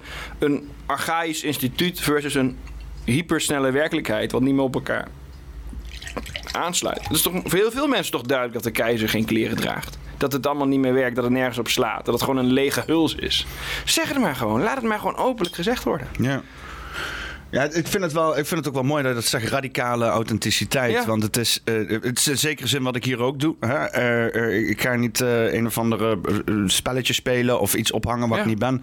En ja, soms, is het, soms valt het niet in de smaak. En ja, meestal, eerlijk gezegd, heeft iedereen Ja. zoiets van lekker ga ervoor. Weet. Exact. En nogmaals, als het niet in de smaak vallen, dan zie ik op LinkedIn, dan zie ik de positieve commentaar komen vaak heel veel met allemaal onderbouwing. Hè? En dan gaat het over het energieniveau van jongetjes en dat ze het onder allemaal juffen en eigenlijk niet meer kunnen spelen, niet meer kunnen ravotten. Dat ze daar passief van worden en ongelukkig. En dan komen ze allemaal onderbouwingen en allemaal maatschappelijke analyses. En dan, en dan zie je dan die juffen die dan tegenover staan. Die zeggen, ja, wat een baggerstuk. Eh, wat een slecht stuk. Waarom roep je op om dit te verspreiden? Eigenlijk gewoon geen inhoud. Allemaal slecht gelul. Of ze vinden ergens één spelfoutje in een artikel van 1200 woorden. En dan gaan ze daar dan op zitten pakken. En dat is ook altijd net dat ene foutje wat, wat toevallig de Word eventjes niet onderstreept. Dus je leest er net even overheen. Dan doen ze alsof ze je helemaal te pakken hebben of zo. En het is gewoon leeg. Ja. En ik zie dat de voorstanders gewoon echt heel goed gedocumenteerd zijn. En de tegenstanders altijd oppervlakkige drek spu- spugen. En altijd op de man spelen en nooit op de inhoud. En waarom haal ik dit nou aan? Kijk, ze zijn het er niet mee oneens op basis van empirische gronden. Op basis van bronnen, feiten, statistieken, redeneringen, bewijzen. Nee, dat doet er allemaal niet toe. Ze zijn het tegen op basis van hun karakterstructuur. Hun karakter is zo dat het dus gedijt in die lege linksliberale orde... waarbij een kat geen kat genoemd mag worden en een muis geen muis. Weet je, zij leven op die nepheid. Op, op, op die wasem van nepheid die uit al die, al die, al die ja, dichtgespijkerde, slecht geïsoleerde vergaderkamertjes die erop stijgt. Dat, dat is een natuurlijke habitat. Als jij daar met een kritisch licht op gaat schijnen, dan gaan ze helemaal panikeren. Is het een beetje zoals, eh, want ik, ik heb bijvoorbeeld die serie Vikings gekeken. Mhm. En dan zie je in het begin zie je heel mooi, zeg maar, eh, eh, dan als die, die gasten van, eh, eh, van Kattegat naar, eh, naar Engeland gaan. Naar, eh, Bl- Lindisfarne. eh, hè? Naar Lindisfarne, dat, dat, dat is de eerste abdij die ze gereed hebben. Ja, ja, inderdaad. Dat je dus inderdaad van die mensen hebben die daar dus helemaal heilig zijn. En, en Northumbria, dat, dat wil ik zeggen. Maar dat is die regio was dat dus volgens mij. Nou, ik weet het allemaal niet. Maar in ieder geval, daar heb je dus allemaal van die eh, paters en zo. Allemaal netjes hoofdje geschoren zo. Mhm. En dan zitten ze daar heilig te zijn met al hun reliquieën. En dan denken ze van, hè, God beschermt ons. En dan komen de vikingen eraan. En Ja, die lachen ze uit. Ja, en die onthoofden ze. En die nemen alle reliquieën mee. Ja, net is dit zoiets? links en de islam in, in de- onze tijd. Weet je, ze willen iets wat er niet is. Het is ze, ze hangen een of andere fantasiewereld aan die ze creëren voor zichzelf. En het kan om- Utopisme, je legt het zo goed uit. Utopisme. Ja, ja. Ja het is, eh, het is maar, ja, maar op een gegeven moment... Ja, het- al die mensen die praten over God en zo. Ja, sorry, ik kan alleen maar op neerkijken. Want alle mensen die een beetje voor de goede zaak strijden... Nou, die worden het alleen maar moeilijk gemaakt. Die worden gecanceld, helemaal kapot gemaakt. Weet je? En wanneer is nou eens een keer een, een meevaller? De, de westerse samenleving op alle vlakken. Psychologisch, economisch, staat op gewoon op omvallen. Gewoon, de moraal is gewoon weg. Ja. En ons vertrouwen in onszelf is weg. Het is allemaal weggespoeld. En- waar, waar, waar is nou die, dat, die, die goddelijke ingreep? En, en u ziet toch helemaal niet dat, dat, dat de mensen die voor het goede vechten, die betalen ervoor met leven, reputatie. Verliezen alles. Wilders kan geen stap meer buiten zetten of iemand wil hem kapot maken. Salman Rushdie kapot gemaakt. Terwijl Iedereen dacht, oh, het is nu toch al wel afgekoeld na 30 jaar. Nee, er staat weer een radicale gek die nog niet eens was geboren toen dat boek van de duivelspersen uitkwam. Staat vooraan in de rij om gewoon kapot te steken. Weet je, om gewoon zijn nek door te, snijden. Jezus had ook dan- niet echt een promotie gekregen of zo. Hè? Dat is eh, het verhaal Ja, natuurlijk. Dat is juist het probleem. Want wij zijn het allemaal gaan vereren. En uiteindelijk zei hij: eh, Vader, waarom heeft u mij verlaten? En keerde de andere wang toe. Maar hij had gewoon van dat kruis moeten afkomen. en hij had gewoon, de bliksem had gewoon door zijn aderen moeten vloeien. En had gewoon al die gasten, die Pontus Pilatus, die Barbaras, hij had ze tot stof moeten verpulveren. En dan hadden we iets aanbeden wat tenminste zin had. En waar we, waar we ons konden optrekken. Maar wat aanbidden we nu? Ja, wegcijferen, de tweede mijl gaan. Behandel de, de vreemde ander als eigenaar en gelijke. Daar is het eigenlijk mee begonnen. Want we hadden het over die protestantse moraal. En dat zien we toch, dat zien we toch hier. Zo van, ja, maar als je dat iemand aan elkaar geslagen wordt en je komt er niet voor op. Want je hebt zoiets zo van, ja, maar wees de verstandige, wees de wijze of zo. Laat zien dat je erboven staat, dat je maar niet reageert op elke aantasting van je eer. Ja, we zijn alles maar aan het wegcijferen, aan het vergoeilijken, aan het wegkijken. Nou ja, ik, eh, waar is dan die divine intervention? Waar is dan dat goddelijke ingreep om te laten zien... kijk, er gebeuren af en toe nog goede dingen. Ik zie alleen nog maar slechte dingen gebeuren voor de strijd. Het Westen heeft zoveel goede dingen gedaan. Hè? De slavernij afgeschaft, kunstmest... zodat mensen, mensen meer eten kunnen krijgen... penicilline om, om ziekte te, te bestrijden. Fantastische dingen heeft het Westen de wereld gebracht. Per ongeluk gevonden, toch? Ja, Penicilline? klopt. Ian Fleming, die een broodje laten verschimmelen of zo. bacteriënkolonie. Ja, het ging om die bacteriënkolonie. Maar echt fantastische bijdrage aan de wereld. En, en, en, en, en- allerlei vormen van energie, stoomenergie, kernenergie, ga zo maar door. Mensenrechten enzovoort. En we gaan gewoon kapot. We gaan Is dat ook niet een beetje een geconstrueerd verhaal? Beetje, beetje... Ik bedoel, ik ben Ja, hartstikke kan trots allemaal, op het Westen. maar hoor, het is duidelijk toch. Kijk, het begint allemaal met Gandhi. En dan, eh, dan zie je dus dat Gandhi op een gegeven moment tegen de Engelsen aan het demonstreren is. Want hij komt erachter, hé, hey, ze schieten niet op ongewapende demonstrerende mensen. Want het Westen heeft natuurlijk een beetje die chivalry, hè, dat ridderschap. Je schiet niet op ongewapende mensen. Dat zit er gewoon heel diep in. in het Principes en zo. ja, exact. En die, die, die eerethiek en zo. En hij zag dat dat dus tegen het Westen gebruikt kon worden. Maar de moslims, die, die hebben India ook een keer eh, voor de helft veroverd. Die gingen gewoon iedereen de kop afhakken. Weet je, die waren veel meedogenloos. Oké, natuurlijk ook wat mogulrijk gehad met ook wat, wat, wat, wat meer culturele symbiose. Maar over het algemeen, ja, er is gewoon heel veel oorlog, terreur en geweld geweest. Ook van de islam richting India. En, en daar werd helemaal niet zo'n nobele ethiek gehanteerd. Ja, want nu in India zijn ze niet zo'n fan van moslims. Nee, die, maar- die, Mo- ja. die Modi die had een of andere wet eh, de wereld ingeroepen Ja, eh, twee jaar geleden dat moslims niet zomaar. Ja, daar- maar dat ligt ook meer met Pakistan. Dat ligt allemaal heel gevoelig en zo. Dus dat is weer een side question. Controversieel. Ja, exact. Maar daar ben ik niet tegen. Maar, maar om even punt te maken. Kijk, de wereld is gewoon eten en gegeten worden, toch? Dat bewijst ook de hele wereldgeschiedenis. Hè? Zoals Hegel het zei, die Weltgeschichte is dat Weltgericht. En je kunt wel proberen om moreel de mooie jongen uit te hangen, maar je delft gewoon het onderspit. Dat zie je toch in China. Als je daar, kijk wat ze met de Oeigoeren doen, met de Tibetanen, en met Hongkong. Eh, Hongkong, liberaal, westers, democratisch. Nou, eh, de Chinezen zeiden, nou, jullie hebben een eeuw de tijd om je eigen ding te doen. Oh, wacht, we maken er vijf jaar van. Oh, en eh, de, de Umbrella Revolutions en zo, de, de paraplu-opstanden, nou, ze hebben het gewoon helemaal plat gedrukt. Je hoort niks meer over Hongkong. De- je ziet maar weer, de, de goede wint niet. De goede wint niet. Het zijn de slechte. Het zijn de, de voorbereiden, de meedogenlozen, die winnen. Als jij wil winnen, dan moet je gewoon net zo meedogenloos zijn als de tegenstander die je bestrijdt. Het is niet zo dat de geschiedenis aan de kant is van, van, van de vrijheid en de liberalen en de, die Fukuyama-gedachte, weet je. Als je maar vrij en liberaal bent, dan win je vanzelf wel. Want dan, dan, dan nee, het is gelul. Hebben de, gelul. Germa- hebben de Germanen, hè, de, onze, onze hè, Germaanse voorouders hier Ja. en zo, de Visigoths en weet ik veel wat Mhm. allemaal, die, al die, hebben die uiteindelijk het Romeinse Rijk verslagen? Of zijn zij uiteindelijk alsnog eh, het Romeinse Rijk weer ingerommeld met deze hele christelijke shit? Oh, maar dat is wel interessant. Dat, dat is super boeiend. En dan kom je op Rosius. En dan kom je op, de, de, de- oh, en dan kom je op Translatio Imperia. En dan dan kom je op echt super interessante ideeën. En dan kom je, dus, wat, dan kom je op keizer Otto. En het, en het, en het, en het, en vol- Pruis en zo? ja, nou, nou, ja, nou, dat, nee, dat is nou, nog eerder. Maar ja, dat is inderdaad, kijk, je had natuurlijk, het Romeinse Rijk ging aan heel veel factoren ten onder. Hè. Dus de imperial overstretch. Dus gewoon, ze moesten op een gegeven moment te veel gaan besturen. En, en Rome was een stad. En die stad werd machtiger en ze hadden een stadsbestuur. En op een gegeven moment moest een stadsbestuur, wat gericht was op het besturen van de stad en de omstreken van die stad, moest een heel wereldrijk gaan besturen. Nou, dat leidt dus tot, tot, tot keizerlijke machten die eigenlijk gewoon scheid gingen hebben aan die statuten. Nou, komt dat Caesarisme. Nou, op een gegeven moment moest de Senaat van Rome naar Spanje afreizen om de nieuwe keizer in te huldigen. In plaats van dat de keizer naar Rome kwam. Er werd natuurlijk Constantinopel gesticht, wat nu Istanbul is. Nou, het rijk werd in tweeën gebroken en dan kreeg je weer keizers met allemaal een subkeizertje eronder. En dan Maar ook nog broers en zo, hè? ja, en het christendom ging ook nog tussendoor, want het Oost- en het West-Romeinse Rijk en het schisma. En dan heb je ook nog inderdaad dus, dus, dus Odoaker en je hebt dan die volksopstanden en je hebt die volksverhuizingen en je hebt ook nog de grote ertussendoor. En de slavenopstanden van Spartacus. Nou, dan kun je, die, de val van Rome je echt... Dat is echt 300 jaar tijdspan ja, of zo? Edward Gibbon, jongen. Edward Gibbon. Dat zijn eigenlijk gewoon drie mensen die het gewoon goed hebben gezien. Nietzsche, Edward Gibbon en Oswald Spengler. Die hebben het eigenlijk helemaal goed begrepen, de geschiedenis eh, van het eh, Romeinse Rijk. En eh, ja, op een gegeven moment... Maar het Romeinse Rijk had al prestige nog. Bijvoorbeeld in, in, in Brittannië hadden ze gigantische forten. Omdat het heel moeilijk te behouden was. En het was zelfs dat als je eenmaal commander was van het Romeinse vesting in Groot-Brittannië. Mhm. Dan had jij zo'n groot leger onder je hoede om daar de orde te bewaren. Dat je datzelfde leger kon gebruiken om terug naar Europa te gaan. En in feite de meester te worden van de rest van het Romeinse Ja, Rijk. je kreeg de meeste macht daar aan de grens en Ja. dat werd misbruikt. eh. Inderdaad, en dat is ook gebeurd dus met de Batavieren. Want op een gegeven moment eh, waren er dus twee keizers die, eh, die, die, die ruzie kregen om wie de baas nou was. En er was hier dus, dus, dus, dus, dus Julius Civilis. En die had dus op een gegeven moment ook gezegd van, nou ja, ik steun die keizer. Bataviras in de Ba- Batavië, Ja. die stam daar. Ja, precies. Ja. Dus die gingen dus ook Dat waren zeg maar mercenaries, eh, huurlingen Ja. voor de Romen, toch? Klopt, voor de Romeinen. klopt. Ja, want ze, die, die Germaanse stammen die moesten ook belastingen gaan betalen en soldaten ook leveren aan het Romeinse Rijk. En op een gegeven moment als de helft van je leger uit barbaren en Germanen bestaat, ja, gaan die nog optreden tegen je eigen volk. Ja. Weet je?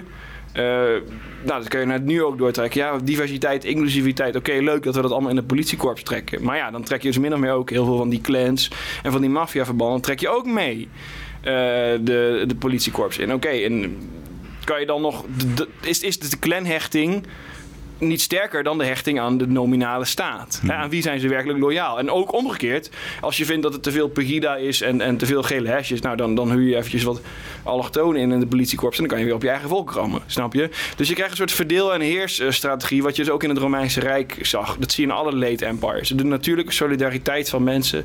En dan krijg je ook Ibn Khaldun en je ziet altijd dat ze uit de woestijn komen ze naar het centrum toe en uiteindelijk domineren ze weer het centrum. Hè. Zij die aan de periferie staan, die breken uiteindelijk door naar het hart en die gaan dan een hele nieuwe cultuur scheppen. En die- ja, dat is een kwestie van solidariteit. Dat, zie je ook altijd in zo'n hof. Hè. Dan komen Lodewijk XIV en zo. Allemaal van die lakeien en die fluisteren over elkaar en die roddelen over elkaar. En allemaal van die half gefeminiseerde mannen. en eh, ja, allemaal van die tantes die over elkaar lopen daar ruzie en te backstabben en zo. En eh, je blijkt, ze zijn gewoon niet solidair met elkaar. Dus wanneer Game of Thrones tafereel. Exact. De top van elke politieke partij is zo. En Zo is precies Ja. Game of Thrones. Ze komen nog net niet met een draak aangezet, zeg maar. Juist. Maar allemaal bezig met mijn, Alhoewel, mijn, mijn, Kaag, hè? Ik bedoel... mijn, positie en mijn En, ja, dat is toch zo ook met Sofie in het veld. En die andere dame die voor D66 daar zit op het Europarlement, die hebben toch ook weer zo'n onderling conflictje. Dus je ziet het in Ja. alle. De macht en de backstabben en imago, daar gaat het Er over. zit ook gewoon draak in de politiek hier. Daar gaat het over. hè? Maar die zijn niet solidair met elkaar. Ze komen niet voor elkaar op. Nee, het is geen team of zo. nee. Het, is geen, eh, zijn Nee. geen, het is niet samenwerkende mensen voor een hoger doel. Nee. Het is een stelletje kibbelende, bikkerende bitches die allemaal pro- elkaar proberen Ja. de, de grond onder elkaar uit te trekken. Juist, de hele om dag. Ja. zelf net even vijf minuten meer zonneschijn te vangen. Ja. En heb je daar tegenover aan de periferie, dan heb je de mensen die nog gewoon op het land werken. Of in het geval van Ibn Khaldun, die met kamelen door de woestijn trekken. Ja, die, die leven een hele hechte stamverband. Die hebben meer natuurlijke groepsolidariteit. Die hebben meer cohesie. Die sterven voor elkaar. En die zijn bereid voor elkaar de kogel te pakken. En als die groep op een gegeven moment zeggen, nu is het genoeg. En die trekken naar het centrum, dan is het klaar. En dan komt een nieuwe fase in de beschaving. En dan gaan we over van de tijd van het pen. Want al die pennenlikkers, die hebben, sturen advocaten op elkaar op. En sommeren met brieven en zo. En dat heeft allemaal geen zin. Iemand anders trekt gewoon het zwaard. En die denkt, fuck jou met je, met je regeltjes en zo. Nou, dat, is, dat, dat zie je een oscillatie in de hele geschiedenis terug. Weet je? Dat zie je net als met Rusland. Het West kwam allemaal met verhalen over mensenrechten en zo en zo. En Rusland, Rusland die stuurt gewoon een tankdivisie. Hè? Ja, want maar als dit dus dan allemaal een soort van cyclussen zijn, hè? ehm, de- hoe ver heeft het dan nut om je er druk over te maken? Ja, nou dat is fantastisch. Want daar heb ik dus in, eh, in dit boek, hè, wat we laten zien, ja, wees afgrondelijk. Heb ik dus in de tweede druk is een nieuw hoofdstuk toegevoegd. Precies over die vraag. Ja, dat gaat dus over, eh, over Spengler en Carl Lewis. Hè. En eh, Spengler had het even over, maar hij was ook iemand die ging heel diep in op die, die cycli van die beschavingen. En hoe die tot stand komen, hoe die opbloeien, blinken, maar dan ook weer verzinken. Nou, en versus Carl Lewis, dat, was, dat is weer een andere filosoof. En die was weer kritisch daarop, want die zag er een soort seculiere eschatologie in. Wat wij eigenlijk ook al besproken hebben. Maar, maar ja, kijk, Spengler zegt op een gegeven moment... De westerse mens is een strevende mens. Hè? Wij, wij willen iets scheppen. Wij willen iets creëren. We willen iets present stellen.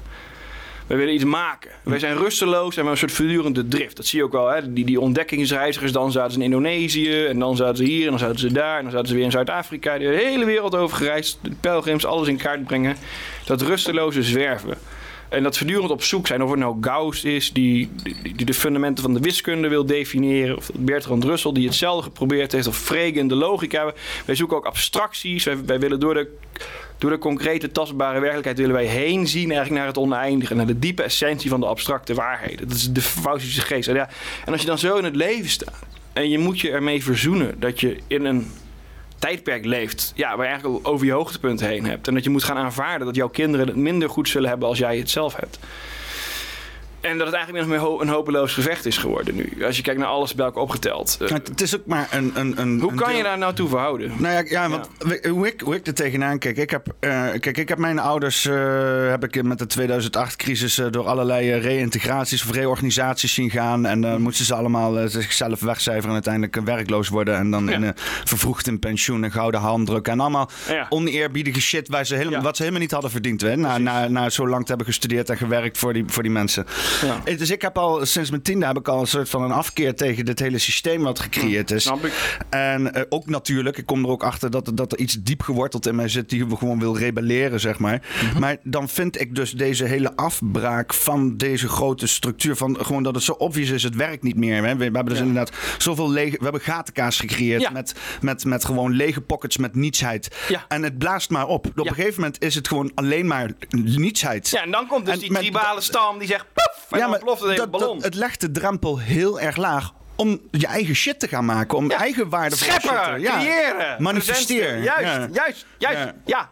Ja, daar gaat het mij dus om. Hè? Maar dat is eigenlijk heel bevrijdend. Het is eigenlijk Ja, een hele positieve... maar dan kom je op de road to chaos is exciting. Hè? Dus als je allemaal zo'n zo'n overgereguleerde, overgesocialiseerde samenleving hebt. En je gaat het wat stuk maken. Je gaat een keer buiten de regeltjes treden. Je gaat een keer je eigen ding doen. Je gaat een keer scheid hebben aan dingen. Spectaculair. Nou, dat is leuk. Want dan net als een achtbaanritje. Het karretje gaat de heuvel op. Spannend. Steeds sneller. Oh, een beetje hobbelig. Dat is nog spannend. Maar op een gegeven moment als je dan echt eh, ja, in een... Weet ik veel wat een of ander straatje waar, alles naar as ruikt. En eh, waar je paardenstront op straat ziet liggen. En, eh, en ja, mensen gewoon eh, uit het raam kotsen omdat ze geen werk in de riolering hebben. En eh, een krantje gebruiken als laken of zo. En je moet daar dan tussen gaan. Want dat is dan, dat is dan het eindpunt van deze race to the bottom. Ja. En je moet daar dan tussen gaan wonen en leven. Dan is het niet meer exciting, snap Maar je? dat, dat vraag ik me dus altijd af. hè. Je hebt dus in de middeleeuwen had je dus bijvoorbeeld Londen, wat één grote met ratten en stronten overveste shitzooi was, als het niet aan het branden was. Ja. En toch gaan daar mensen wonen. Terwijl daar heel eiland is. Met allemaal fantastische weiden en mogelijkheden om schapen te hoeden. Weet ik veel wat de fuck je allemaal beter kan doen dan in de stront rondzwemmen. Waarom de fuck gaan mensen in de stad wonen de hele Ja, tijd? dan kom je op Go West, young man. Hè? Dat is die Amerikanen die het heel snel door. Ja, stuur ze naar het westen toe, koloniseer dat land, ga even pionieren. Dat is veel gezonder dan al die mensen inderdaad in, in, in verstedelijkte. Hè, maar dat is, iedereen heeft Niccolo Machiavelli, Camille Paglia, Ibn Khaldun. Dus je hebt dan over verschillende denkers, over verschillende tijdsgevrichten. zijn allemaal tot die conclusie gekomen dat die urbane aanzuigkracht gewoon mensen ook corrumpeert. Ik, ik had daar heel lang geleden een discussie over met Eva Vlaardingenbroek en haar vriendje, volgens mij heette die Julian Roche, die, die, Fra- die Fransman, die, die ook behoorlijk in de, in de rechte scene was. Heeft Eva met een Fransman? Nee, nu niet meer, maar dat Oh. was jaren geleden was dat. En nou, precies beetje- die discussie hadden we ook. typisch, hoor. was heel interessant, want hij, zijn punt was, zijn punt was ja, vrouwen zijn, naar, vrouwen zijn sociale wezens. Hè? Die, zijn, die worden toeges- toegezogen naar sociale plekken. En naar, naar, naar, naar hiërarchieën. Hè? Waar ze dan een beetje met die een beetje goede sier kunnen maken. En een beetje met die socializen. En dat trekt vrouwen aan. En dus die gaan heel erg naar urbane, stedelijke gebieden toe. Want daar Hmm. zijn heel veel sociale relaties waar ze zich kunnen invoegen. En daar komen weer mannen op af. Ja, maar mannen willen dat eigenlijk. Mannen komen daarop af omdat daar die vrouwen zijn. Maar eigenlijk wat mannen eigenlijk willen is eh, vrijheid, geen gezeik, je eigen ding kunnen doen. Die kunnen ook prima gedijen in een wijdse vlakte en een beetje gaan schaaphurden of zo. Is ook prima. Mm, Dus dat, dat was zijn, eh, zijn, zijn visie. En ik denk dat daar wel veel voor te zeggen is. Ik, ik ben ook veel gelukkiger in... eh, ja, in Duiven dan in Brussel. Ja. Ik ging wel naar Brussel omdat er meer geld was. En mijn partner wilde daar per se werken. Maar eigenlijk we iets, ja, wil ik hier nou echt mijn gezin gaan stichten? Weet je, ik, lag op bed en ik keek naar de hemel en ik, en, en ik hoorde buiten de kinderen op de speelplaats spelen. En ik zag, ik zag, de, blauwe, blauwe lucht en ik vroeg me echt af, ja, is dit nou wat het leven mij in petto heeft? Weet je, zal ik hier de rest van mijn dagen in deze, in deze stad slijten? Ik vroeg me oprecht af. En eh, die, die verwondering herinner ik me nog zo goed. Dat, dat, ik, dat ik elke dag wel eventjes een paar minuten gewoon op bed lag. Even te kijken van eh, oh, even, even rust. En dan, ja, is dit nou wat het leven mij in petto heeft? Ze zag het er uitzichtloos uit of zo in Nou, niet Brussel? eens uitzichtloos, maar gewoon ja, een soort nostalgisch gevoel. Of Heimwee. mm, ja, ja, misschien ook wel. Heimat. Ja, misschien ook een stukje heimwee, een stukje nostalgie, melancholie. En ja, uiteindelijk had het lot toch anders voor mij beslist. Dat, dat het daar niet, eh, niet eindigde. Hoe lang heb je in Brussel gezeten dan? eh? Oh, lang. Want ik, ik had dus in 2012 daar een internship gedaan. Eh traineeship inderdaad voor de ALDE groep. Maar ik was er toch een beetje blijven hangen. Want ja, mijn vriendin woonde daar. En ik had heel veel kennis, heel veel contacten opgedaan. In die Europese instituties waar ik, waar ik toch wel een goede klik mee had. Dus ik ging er nog heel vaak heen. Maar ik was ook natuurlijk heel veel in Duif, ook voor de gemeentepolitiek. En zij woonde daar nog. Toen is zij op een gegeven moment ook naar Arnhem verhuisd. Toen was ik ook, was ik ook heel veel in Arnhem samen. Toen, eh, toen waren we in de Emma-straat bij het Velperpoortstation. En eh, ja, nou toen ging ze dus weer terug naar Brussel, want ze had daar een veel beter baanaanbod gekregen. Mm. En ik denk ook, ik denk daar, daar alles uiteindelijk wel toe te herleiden. Want ik noemde al even die Mark Floors, maar dat, dat is echt een klootzak. Ehm, alleen al omdat hij mijn, eh, mijn... Hij was zowel bij mijn bacheloruitreiking als mijn masteruitreiking in filosofie. Dan was hij alleen maar lovend over mij. En ik heb ook bij hem het vak cognitiefilosofie gevolgd aan de Radboud Universiteit. Dus altijd een goede vent en eh, ja, goed mee werken, goed inhoudelijk en zo. Maar later, toen ik eigenlijk al mijn academische carrière erop had zitten... toen kreeg ik dus te horen dat hij al die tijd gelobbyd had tegen mij. Hmm. En ook letterlijk gezegd dat van ja, het onderzoek van SIT en het onderzoeksvoorstel voldoet aan alle criteria. Maar ik kan het op morele en ethische gronden niet verantwoorden. Ja, Eh, echt, de backstabber, zeg Echt de maar. backstab. Ja, maar dat, het is ook zijn schuld geweest. Want als hij toen gewoon de- een beetje normaal had gedaan... en ze hadden mij gewoon een fulltime contract aangeboden op de Radboud Universiteit... dan had ik gewoon tegen mijn vriendin kunnen zeggen... oké, dit gaat hem worden, hier in Arnhem... gesettelen, vestigen, kinderen, huppatee... want we hadden toen al vaak over kinderen... Maar ja, ik kon het eigenlijk niet bieden, weet je. Je, je bent dan toch een beetje columnist, blogger. Nou, eh, VVD, ja, ik werd een beetje gedoogd. En ik- af en toe werd ik een beetje opgehemeld. Dat Rutte weer met Avondland Identiteit op de foto ging. Wilde ik weer een artikel had gepubliceerd. Heb een aantal keer gevraagd ook voor ka- kamercommissies. Maar ze deden eigenlijk daarbuiten niks voor mij. Weet je, ik heb nog één keer een speech geschreven van Malik Asmani. En dat was het eigenlijk wel. En ik vermoed eigenlijk ook dat dat een beetje een soort eh, laatste opdracht is geweest van Hans van Balen. Die toen een beetje stervender was. En die, dan, die zich toch een beetje gev- gevroegd voelde van... nou, hadden eigenlijk meer voor Sid moeten doen... dat hij dat Malik als mij nog een keer gevraagd heeft. Of die dat nog niet een keer wilde regelen voor mij. Maar dat was ook een one-time one-time event. En ja, en ook in Duiven hè, was het oude jongens krentenbrood. En ze hadden eigenlijk al, de, de fractievoorzitter had al overlegd met de fractievoorzitter van het CDA, van de, van de lokale partij, wie uh, de wethouder zou opvolgen. Nog voordat ik en Dianne, dus andere collega-raadslid, wisten dat überhaupt de wethouder zou aftreden. Hadden zij al onderling besloten wie hem zou opvolgen. Ja. Zonder dat met de raadsleden te overleggen. Dat is fucking corrupt. Typische achterdeurtjes. Juist. Uh... En toen heb ik ook besloten om mezelf niet opnieuw verkiesbaar te stemmen. Dat is echt, dat is echt ziek. Want dan heb je dus mensen die gewoon acht jaar lang voor jouw partij er staan. Die naar de vergaderingen komen. Die gaan flyeren voor je. Die campagne voeren. Die die, die, die, die shit voor je vangen. Hè? Kritiek voor je vangen. De vragen stellen. En die, die passeer je gewoon om gewoon een ander al alvast naar voren te schuiven. Dat iedereen daar al weet dat het in kan en kruik is. En jij weet nog niet eens dat er iemand gaat aftreden. Nee. Dat is, dan zit je met drie man. En dan worden twee van die drie gewoon voorbij gespeeld. Met, van de fractieleden. Nou, het is een beetje, een beetje, maar beetje, beetje Robinson is het bijna. Van die Robinson-taferelen. Nou, ja, maar precies. Maar dat is ook de mensen in zijn meest pure basale vorm. De hofcultuur. En wie staat er nu weer bovenop de apenrots? Maar daardoor kon ik eigenlijk niet mijn vrienden echt een stabiele basis bieden. Want ik had jaren geïnvesteerd in het proefschrift, in het promoveren. Ik had jaren geïnvesteerd in mijn raadslidmaatschap en in de VVD en zo. En ook heel veel artikelen gepubliceerd. En uiteindelijk, ja, tegenwerking. Ik kon eigenlijk geen, geen, geen vastigheid bieden. En zij kreeg echt een fantastisch contract aangeboden in Brussel. Moet je nagaan. Hè? Dus dan heb je dus het, het, het, Belgische arbeidsrecht. Nou, België is een land waar wordt geregeerd door vakbonden. Dus als je eenmaal een baan hebt, kunnen ze bijna niet meer ontslaan. Hmm. En als je al wordt ontslagen, je allemaal toelagen, bonussen. Nou, in ieder geval, wel, België heeft niet die geflexibiliseerde arbeidsmarkt die wij in Nederland hebben. Maar ook nog eens een keer een Amerikaanse lobbykantoor. Dus je krijgt ook een keer de Amerikaanse bonussen. De Amerikaanse bonuscultuur ook nog eens. Oké. Ja, nou, dus dat is eigenlijk zo goed. Dus eigenlijk kon ik niet aan mijn geweten verkopen. Omdat tegen haar zeg, ja, joh, sla het af. Ze worstelt daar wel heel erg mee. Want ze ja, ik ben nu net een beetje in Nederland mijn leven aan het opbouwen. Kan ik het eigenlijk wel aannemen? Maar uiteindelijk dacht ze, ja, carrière is toch voor mij belangrijker. Dus uiteindelijk nam ze het dan toch wel aan. En ik verhuisde min of meer mee met haar.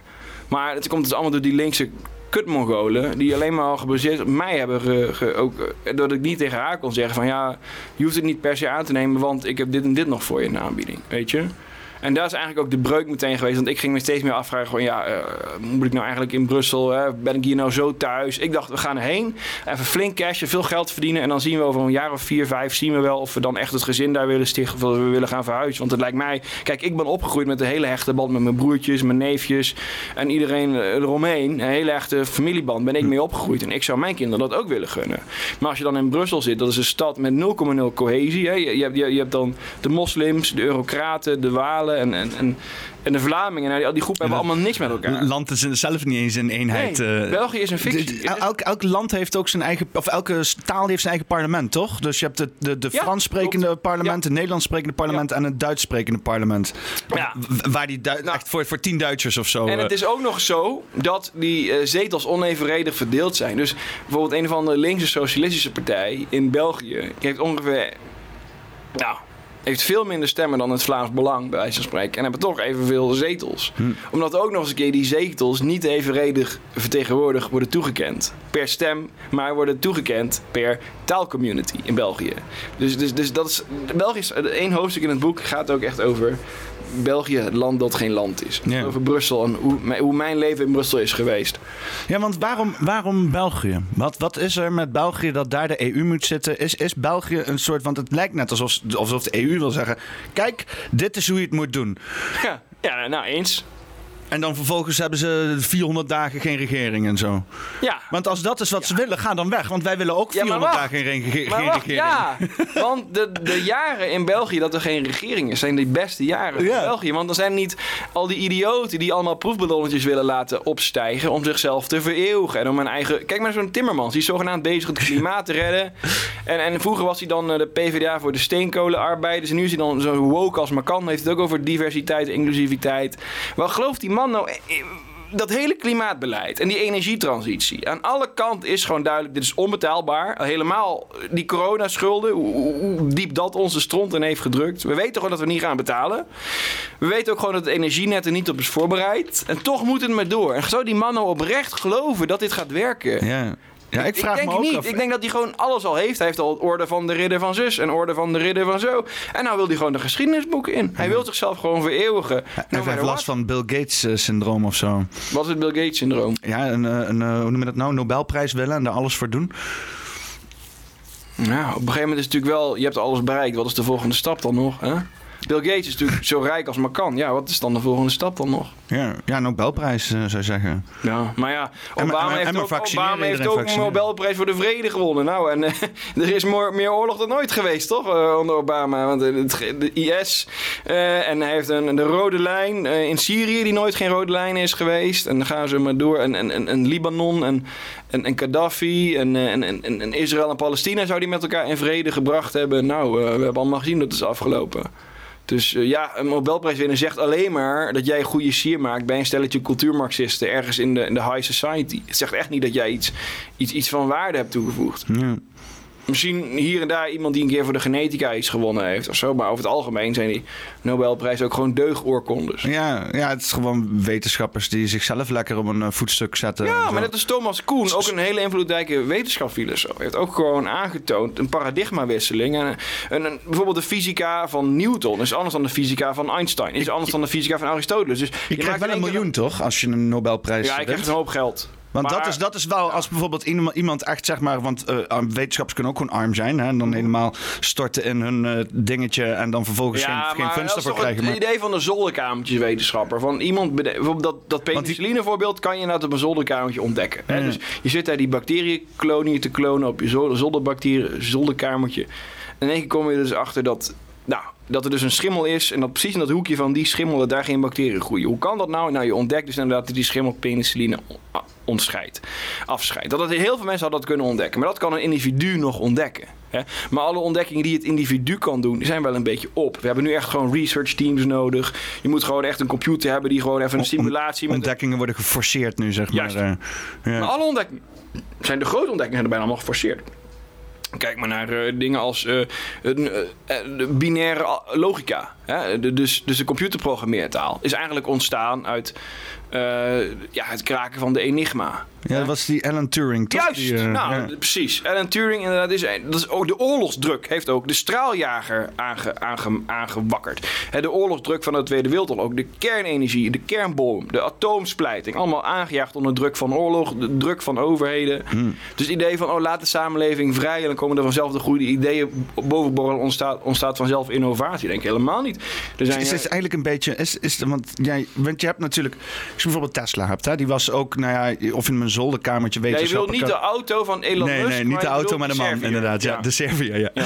Eh, eh, die inderdaad, dat was een soort van zolderkamertjes wetenschap. Alleen dan met een hele grote, gruwelijke, lijpe zolder. Met allemaal vette shit erin. Die allemaal elektriciteit uitspuwde. En als je dat nu gaat doen, dan komt iemand van, oh, dit past niet. En, eh, en dan komt de... kan- ja, Dat is racistisch. precies, nou, dat. Ja, of de buren hebben er last van. Of brandgevoelig. Of van alles. Oh, dat zou zo Holland zijn. Als Maar- Tesla in Nederland zou zitten, dan zou inderdaad de buurt gaan klagen dat hij allemaal te vette uitvindingen heeft in zijn woonkamer. Ja. Ja, dat is gevaarlijk voor brand. En eh, dat kost heel veel energie. Het leidt tot energiespikes. En eh, het past niet in de woningbouwstichting. Gewoon allemaal bureaucratische bullshit. Omdat op heel protestants weer gewoon niet je kop boven de maaiveld uitsteken. Dan gaat het gewoon kapot worden gemaakt. Dat is wel grappig. En je moet in eh, het team passen, wat ik al zei. Tegenwoordig worden gewoon honderdduizend atomen worden gewoon door een computersimulatie geschoten. Ja, daar heb je echt een laboratorium vol apparatuur voor nodig om dan nog een doorbraak te kunnen forceren. Ja.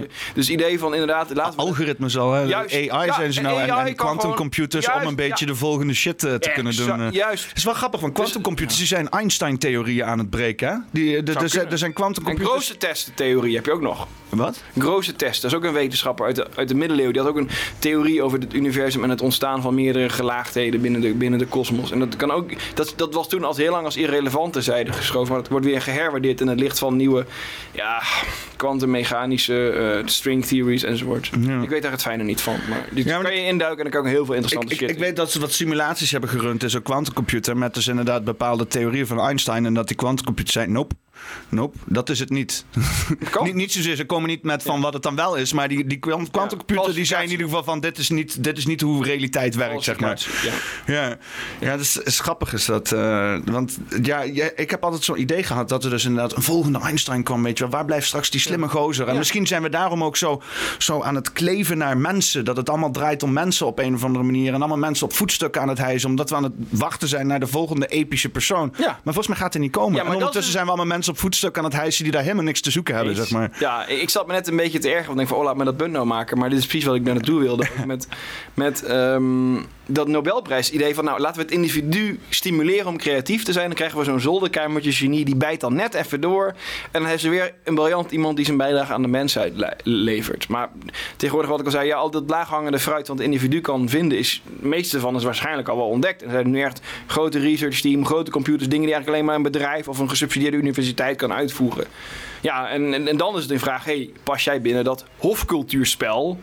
Hè? eh, dat zag je laatst toch? Er was toch een of andere iemand die had een, eh, een, een, een, een, een, een boordrone laten landen op een meteoriet van afstand. Nou, zeg je, wow, als je dat kan, als je gewoon een van de robot kunt laten landen op een meteoriet om daar een, een, een monster te nemen van de samenstelling van de meteoriet en van afstand kan besturen, als je dat kan programmeren, moet je geniaal zijn. Maar die persoon had een t-shirt aan waarop een of andere anime-vrouw schaars gekleed was afgebeeld. Dus de hele wereld viel over die man heen en het ging alleen maar over de outrage over dat t-shirt en over Zijn dat die het vrouw, weeps. vrouwenvriendelijk was. En het ging Oh. helemaal niet meer over die Oh, ontdekking. ja. Weet je? Dus dat bewijst toch de dood van de Faustische spirit. Die, die, dat, Ja, je dat moet ook op ja. een of andere manier ervan uitgaan dat inderdaad de, de, de meest autistische tech-nerds fucking hentai-weeps zijn. Dat is gewoon algemeen bekend. Dus als je daar een commentaar op hebt, dan ben je gewoon een of andere fucking boomer die onder een steen heeft geleefd. En dan Ja, maar het hele probleem is dat het dus geen boomers zijn, maar er zijn gewoon jonge tutjes van 22 die massaal georganiseerd zijn op gesubsidieerde media. georganiseerde tutjes. Ja, ja. Ja, want het, dat hele op de persoon gebeuren is natuurlijk helemaal uit de hand gelopen, inderdaad. Het, is, eh, het draait allemaal inderdaad om imago. Ja, Ehm, branding. En dan kom je op Frans van der Reep. En dan kom je inderdaad op hubs. En dan is YouTube. Ja, is het wel gezond dat we allemaal op YouTube willen zitten, weet je? Want eh, ja, we weten allemaal, mensen kunnen gedemonetized worden. Het is een monopolie. Het is altijd gevaarlijk om creatieve contentcreatie naar een, een groot monopoliebedrijf eh, uit te besteden. Ja. Maar ja, iedereen heeft zoiets, ja... Daar zit iedereen, dus als ik ook een beetje zonlicht wil vangen, kan ik daar beter ook zijn. Nou ja, ik, ik zit op allerlei platformen, waaronder YouTube. Maar de YouTube is de enige die succesvol is, zeg maar. Ik zit niet op Odyssey, met, eh, daar heb ik 11 volgers. eh, ik heb zelf nog een eigen site met een eigen hosting. Ja. En daar, daar is- komt verder geen traffic op, zeg Nee. maar. maar. Maar YouTube wel. Ja, dat zegt toch heel veel. Is- ja. en, en dan krijg je dus dat hub-effect. Van, van ja, ik, ik, ik zie als individu zie ik wel de bezwaren daartegen. Maar ja, ik doe er dan wel aan mee. Want dan kan ik me nog een beetje optrekken aan de bekendheid van die en die persoon. En dan kan een beetje van zijn fanbase mij ook leren kennen. En zo kan ik er ook een beetje meer bekend worden. Nou, en dat hele model is ook al doorgerekend. En is ook al gewoon een bedrijfmodel waar je... Ja, Google, dat is echt. eh, ik denk dat Google gerund wordt door algoritmes. Dat niemand meer weet wat er aan de hand is. En dat er gewoon een of ander half sentient algoritme de hele boel zit te runnen daar. Nou, dan kom je dus op Metal Gear, eh waar ik dus een beetje al op zin speelde. Want nu is het wel de tijd om dat te vertellen. En dan kom je dus op Metal Gear. En er is dus eh, Metal Gear Solid 2. Gaat er dus op een gegeven moment over. Dus het gaat over Raiden. Die is allemaal militaire operaties aan het uitvoeren op een booreiland. En op een gegeven moment wordt hij dus aangesproken door zijn commander. En die commander die heeft een soort glitch. Ik denk, wat is dat nou? Maar wat blijkt nou? Die commander is helemaal geen mens, maar is een AI die het Pentagon heeft overgenomen. En die AI die zegt er letterlijk van, ja, weet je wat het is? Die mensen die creëren zoveel cultuur en die creëren zoveel memes. Maar dat niet dat wat nu een gek plaatje memes, maar memes in het idee van echt een, een idee. Een expressie van, Juist, eh, een van ex- een individu. Ja, een expressie van een idee zoals Dawkins dat bedoeld heeft. Gaat het eigenlijk over memes. En Ja. zegt die AI, ja, als we dat aan de mensen overlaten, dan wordt het onoverzichtelijk. Er is er zoveel cultuur, zoveel ruis. Het gaat alle kanten op. Daar moet orde in komen, daar moet directie in komen, daar moet sturing in komen. En dat hebben wij als computers maar op ons genomen. Want als we dat aan de mensheid overlaten, dan verzuipt de mensheid in zijn eigen diarree van ruis wat die produceert. Dus wij gaan als AI gaan we nu eh, helderheid scheppen en gaan, gaan we die vorming van cultuur en memes, die gaan wij wat meer inkaderen. En uiteindelijk blijkt dat Raiden en die missie en zo dat er ook allemaal mee te maken heeft. Maar dat, ja, het idee is dus dat, dat, dat, dat, dat spontaniteit en bewustzijn in een soort oersoep zit van informatie. Een soort primordiale oorsoep. En dat moet een beetje geaccelereerd worden, een beetje getweakt worden, een beetje getuned worden. Om iets zinnigs te kunnen produceren. Zodat die cultuur nog een zinnige richting op kan evolueren. En daar hebben de machines zichzelf dus in geëmancipeerd om dat voor ons te gaan doen. Dat is, dat, dat is het idee. En, en toen, dat, toen ik dat zag, ik was 18, dacht ik van wow. Nu zijn we daar gewoon. Ja. Want algoritmes bepalen wat jij leuk vindt. Algoritmes bepaalt wat jij te zien krijgt. Je typt iets in een Google, algoritme bepaalt, paf, dat krijg je te zien. Je logt in op YouTube, algoritme, oh, er zijn deze en die en die video, vind jij vast wel leuk. Dus algoritmes zijn er voor ons aan het selecteren wat wij te zien krijgen, wat wij leuk vinden. En denk, hé, hey, dit, ga ik eens, dit ga ik eens op sociale media delen. Hè? Dus een algoritme heeft al een soort, soort waaier gemaakt met de selectie van waar jij aan blootgesteld wordt. Jij neemt dat tot je en jij gaat dat zelf ook weer delen. Dus zo word jij een soort verlengstuk eigenlijk van die keten van informatievoorziening waar die algoritme zo'n belangrijke rol in speelt. Ja. Dus algoritmes zijn eigenlijk al onze cultuur aan het opbouwen. Dus dat is, dat is zo visionair. Dat zitten we al in. Je- je ziet het heel goed op Twitter, hè? Dat het, eh, het is allemaal bots en, eh, en, en automatisch... eh, want ik krijg zelf ook wel eens meldingen, pushmeldingen op mijn telefoon van random mensen. Gewoon, ik, ik heb helemaal niet ge- geliked of helemaal niks. En dan Twitter die Ja. zegt, ja, dit moet je zien. Dit, dit naait je waarschijnlijk op. Want dat weet Ja. Twitter heel goed wat je opnaait. Ja, hè? algoritmes bepalen jouw culturele bieldoen. Ja, dus Ja. dan krijg je dat soort shit. Dan moet je daar weer mee, dan moet je dat lezen en zo. En dan denk je, godverdomme, mijn hele dag is weer verziekt. en dan ga je dan, dan wil je eigenlijk interactie hebben. Nou, ik, ik probeer me daar vanaf te, Maar maar nou is? het je- gebeurt constant. Dan moet je eens nagaan dat ik dit alles dus al wist toen ik 18 was. Ja. En je hebt er gewoon naar staan kijken. En ik heb er proberen er wat invloed op uit te oefenen via de Tweede Kamer en via het Europese parlement. Maar het is ja, maar niemand snapt toch ook waar de fuck je het over hebt, joh. Iedereen zijn zo... Sorry, maar ja... Je wordt er zo moedeloos van. Ja, je hebt ook wel, want het is natuurlijk nieuwe technologie. En je hebt altijd heel veel weerstand tegen allerlei nieuwe ontwikkelingen. En ik denk dat ze dat zover durven te pushen. Omdat ze zoiets hebben van, ja, maar innovativiteit is eh, onvermijdelijk. Dus Mhm. weet je wel, wees maar kritisch, maar we doen er toch niks mee. Maar, want ik, ik hadden het net inderdaad over bijvoorbeeld de onderzoekers. En dat dat gedecentraliseerd moet zijn. En dat je dus inderdaad niet allerlei gigantische instituten of bedrijven hebben. die allerlei onderzoeken eh, eh, financieren. om dan maar doorbraken te krijgen. Maar dat zou eigenlijk hè, gewoon door zolderkamerstechnici moeten doen. Als je zeg maar die technologieën waar we nu in zitten, gecombineerd. Dus je hebt dan eh, um, um, eh, quantumcomputers die zo nu en dan worden opengesteld naar het publiek. Dan kan je zelf je codes oprunnen en zo.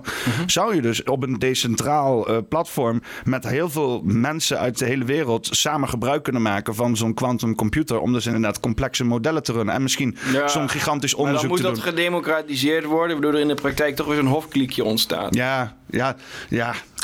Maar ja, oké, maar, hoe, hoe, oké, maar je hebt dus gewoon eigenlijk gewoon om de zoveel tijd gewoon cleansing nodig. Ja, gewoon, ja! Nou, dat zegt, dat zegt Maar Spinoza, is geen dat zegt reset dan, Machiavelli, dat zeggen ze allemaal. Komen we dan niet op een great ja, reset-achtige maar het punt shit? van die Great Reset is dus dat eigenlijk machtsstructuren die al gaande zijn sinds de digitalisering verder geconsolideerd worden. Waarmee het eigenlijk een... een, een, een ehm, iemand stuurde mij dat laatst op.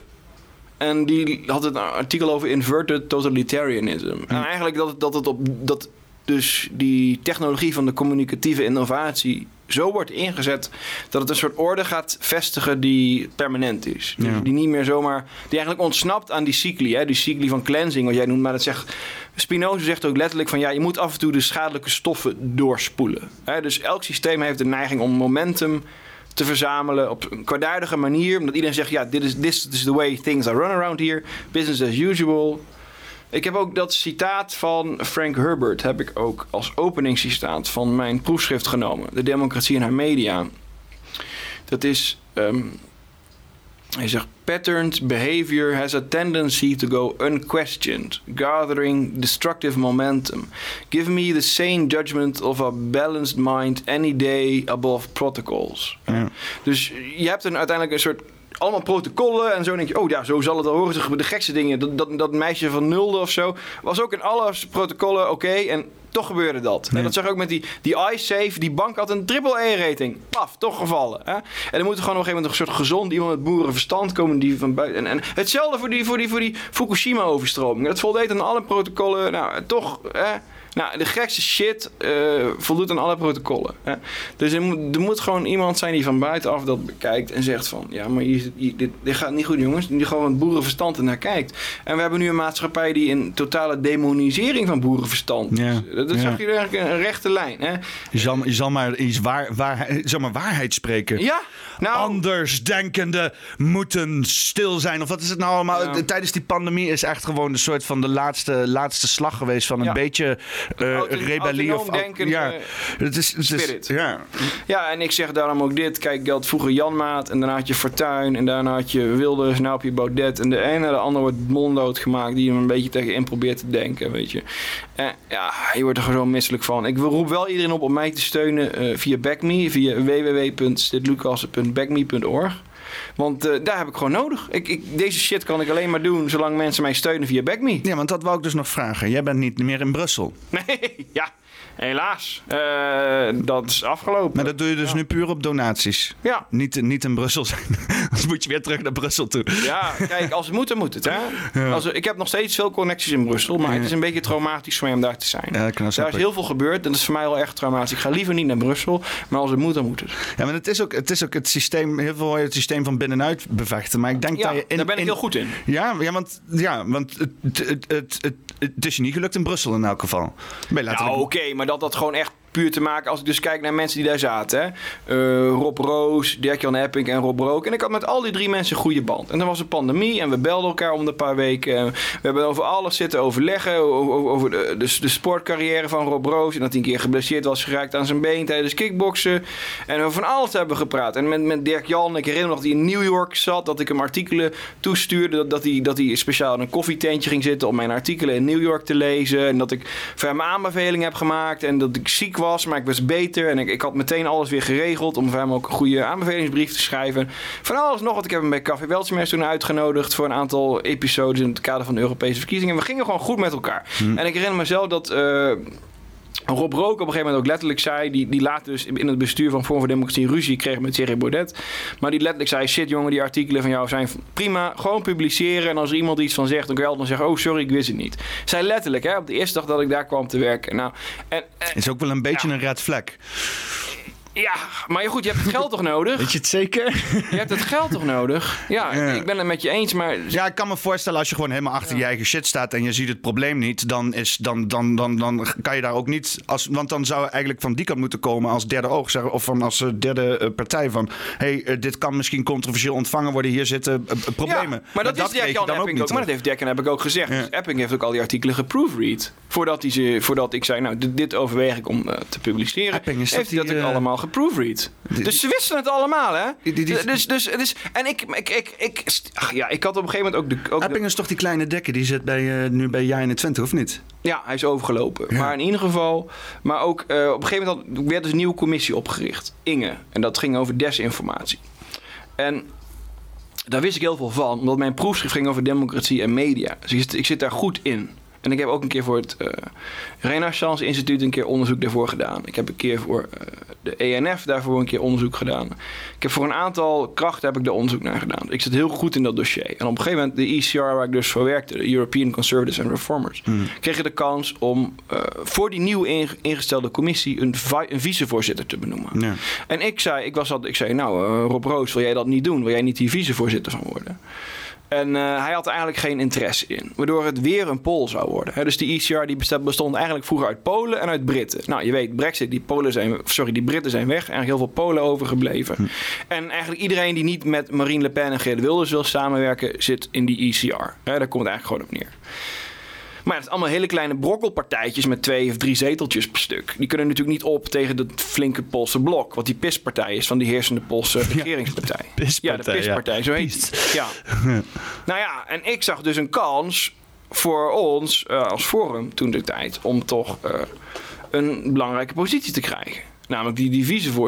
Ja. Maar het is eigenlijk, ja, ik, ze zeiden ja, we zijn al te druk, we kunnen het er niet bij hebben. Snap ik. Maar ja, dan gaat het wel weer naar weer iemand uit het Oostblok. Ja. En het Oostblok heeft een hele andere visie op nepnieuws dan het Westen. Want in het, in het Oosten zijn conservatieve partijen aan de macht. En die zijn allemaal heel erg anti-Russisch. En dat snap ik wel, omdat Rusland dat vroeger bezet heeft of gedreigd heeft dat te bezetten. Gelet op de historie van de Sovjet-Unie. Ja. Dus nepnieuws is daar alles wat pro-Russisch is. Maar Rusland heeft ook heel veel Russen in die landen gezet. Hè? Gewoon volksvervanging. Gewoon heel veel Russen daarheen brengen. Zo van dan valt de Sovjet-Unie ooit, maakt niet uit. Dan houden we alsnog een stevige vinger in de pap. Ja. Maar die hebben dus ook hun eigen media. En die heersende partijen zien dat allemaal als nepmedia, nepnieuws. Maar ik zeg maar pas op, want voor ons West-Europa is er een heel ander discours. Want voor ons wordt nepnieuws zeg ja, het is een beetje te kritisch over moslims. Of ja, het is een beetje te kritisch over vluchtelingen. Of het is een beetje te kritisch over LGBTQ. Een beetje te kritisch over klimaat. Meteen Pam, nepnieuws, systeemondermijning, hate speech, Russische trollen, Russische propaganda. Dus voor ons een Westen, wij, wij hebben een heel andere beleving van een nepnieuwsdiscours dan jullie in, in Oost-Europa. En ik was de enige die dat inzag. Hè. En ik heb toen een keer ook zo'n zo'n zo'n teleconferentie gehad met de ECR-peoples. En ik heb dat helemaal uiteengezet. En ze, wauw, shit, goed punt man, hartelijk dank. Ik heb nog op app staan dat Rob Roos me daar persoonlijk voor bedankt hebt. En, eh, en Michael Darry Carrera. En eh, nou, toen heb ik dat gewoon een keer open en bloot ook met mijn evaluatiegesprek ook gewoon bespro- besproken. Zo van, ja jongens, ik zie nog veel meer mogelijkheden voor ons om te doen dan wat we doen. We kunnen nog veel meer invloed hebben dan dat we eigenlijk nastreven. Zeker op iets wat helemaal uit het niets wordt opgetuigd, zoals nepnieuws. Er zitten allemaal van die dinosaurus. Hè? Je moet ook zien dat het Europarlement een bewaarplaats is voor eigenlijk politici die eigenlijk over een houdbaarheidsdatum heen Ja. zijn. Gaat Rutte er ook heen straks? Dat weet ik niet. Maar mensen die eigenlijk, bijvoorbeeld Hans van Balen, die is nu overleden, maar hij was pro-verdonk. En hij wilde een duidelijk wat rechtsere koers. Een wat volksere koers. Een wat nationalere koers met de VVD. Rutte wilde dus duidelijk een technocratische, in, meer ja, links-liberaal, globalistische koers. Is het een beetje vergelijken als de Senaat in Amerika, waar dan mensen uit Dat de staten. Dat, zeg dat, maar, dat is complex. Want dus dat, nee, want, dan, want, want die shit ligt vast in de Amerikaanse grondwet. Dus dat is bij, bij het begin van de oprichting van de Republikeinse. Republiek geregeld. Terwijl het Europarlement gewoon on the fly is bedacht. En dat verricht stichtingsdaden. Dus ze doen steeds... Bijvoorbeeld media is helemaal geen competentie van de EU. De statuten van de EU zeggen dat de EU geen competentie heeft op het gebied van media. Toch maken ze mediarichtlijnen over het boycotten van Russische en andere soortige kanalen. Ja, dat kan volgens de statuten dus helemaal niet. Dan gaan nazistaten gaan erover, lidstaten gaan erover. Toch gebeurt het. Dus dat de EU doet dus steeds een stap vooruit. Reageert er iemand? Nee, er reageert niemand. Oh, dan is het kennelijk wel oké. En dan is er weer een president gevestigd waar ze weer op voortbouwen. Dat zijn stichtingsdaden. En dan we op dat Cesarisme inderdaad. Van dat, dat instituties zichzelf emanciperen op een wijze die niet conform de oorspronkelijke statuten is. En voorbij hun eigen mandaat gaan, zoals de ECB ook voortdurend doet. Maar dat, dat zijn dingen als zoiets nieuws wordt opgetuigd, dan zitten allemaal van die oude dinosaurussen. Dus dingen als techniek, media, daar kun je dus nieuwe verse ideeën in, pompen. Snap je? Want al die oude bobo's, ja, sommige daarvan hebben gewoon nog oude Nokia's en shit, man. Dus je kan gewoon een heleboel innovatie bedrijven. Als je daar gewoon op gaat zitten en je bent een van de eerste. Ja, daar heb ik al met ze overlegd. En zeg nou, zit eh, transparant dat je dat aangeeft. Goed dat je zo meedenkt. Dank voor je adviezen. Nou ja, helaas, we kunnen er nog even niks mee doen. Maar we hebben altijd, we, we, we hebben nog steeds baat bij deze samenwerking. Dus we gaan gewoon zo voort. Dus ik heb die evaluatie van hun. Alles was positief. Echt, het kon niet positiever. Gewoon nee, we gaan nog een jaar met je verder. Nou, en in één keer zei Baudet, eh, ik ga aftreden. Oh, pardon, ik ga toch niet aftreden. In één keer eh, kwam Joost Eerdmans en Nanninga. Ging een eigen partijtje oprichten. Judas Alliantie. En paf, ik moest oprotten. Ik ben gewoon van de een op de andere dag gebeld van... eh Sid, je kan oprotten. Wat nergens op sloeg, want ik, ik, ik, ik was heel goed bevriend met al die mensen. En ik heb ook, als je met mijn uitzending Buitenhof nog terugkijkt uit 2017... dan praat ik ook gewoon positief over Epping. Hij heeft ook gewoon een voorwoord geschreven voor Avondland Identiteit. Dus, eh, of nee, sorry, een nawoord heeft hij ervoor geschreven. Dus eh, ja, we hebben ook samen gepubliceerd in allemaal boeken. We hebben samen gepubliceerd in eh, Europese spagaat. We hebben samen gepubliceerd in cultuurmarxisme. In allerlei boeken hebben we samen gepubliceerd. Dus dat, dat je dan gewoon in één keer als een blad omdraait en zegt zit moet oprotten. En dat, kan je even goed met even als Rob, Rob Rook die achteraf nog zei... ja, ik ben eigenlijk wel fan van de artikelen van Sid en zo. En, ja, weet je, het is gewoon allemaal zo laag bij de grond gespeeld. Ja. Dus ik vind het echt zo zonde hoe dat gegaan is. En ik, ik, maar kijk, Lex Cornelissen, die, die had het bij het juiste eind. Want Lex die zei het als volgt. Hij zei, weet je wat het is, zit? Kijk, die mensen die projecteren zichzelf. En zeg, kijk, jij zit op een strategische positie daar, waar je veel toegang hebt tot informatie. En deze mensen zijn vooral bezig met, oh, hoe kunnen we ons een beetje op afstand zetten van Baudet. Die is een beetje te radicaal geworden in de publieke perceptie. We moeten een, een deftige liberale partij zijn, net een haartje rechts van de VVD. Eh, ze en en in, in jouw positie zouden ze die macht gaan gebruiken om te intrigeren, te stoken. Dus ze gaan ervan uit dat jij dat ook zou gaan doen. Ja. Dus ze- zoals de waard Dus ze denken van als ik dat niet doe, dan gaan hun dat doen. Zeg maar. Zoals de waard is vertrouwd zijn gasten. Maar waar ben ik mee bezig? Ik, ik, ben, ik denk gewoon bezig, hey, waar ik iets kan doen voor de goede zaak, daar doe ik iets voor de goede zaak. Hè. Ik heb vroeger ook Van Haga gesteund. Eh, en ik heb van alles gesteund. Weet je, ik denk gewoon, ja, als ik iemand kan steunen, dan steun ik dat voor de goede zaak. Weet je, ik steunde bijvoorbeeld ooit een keer eh, Jan Dijkgraaf toen hij een eigen krantje uit, uitbracht. Toen zei ik ook, ja, steun dit, want dit, dit is een eigen medium. Hè, buiten de mainstream kranten om.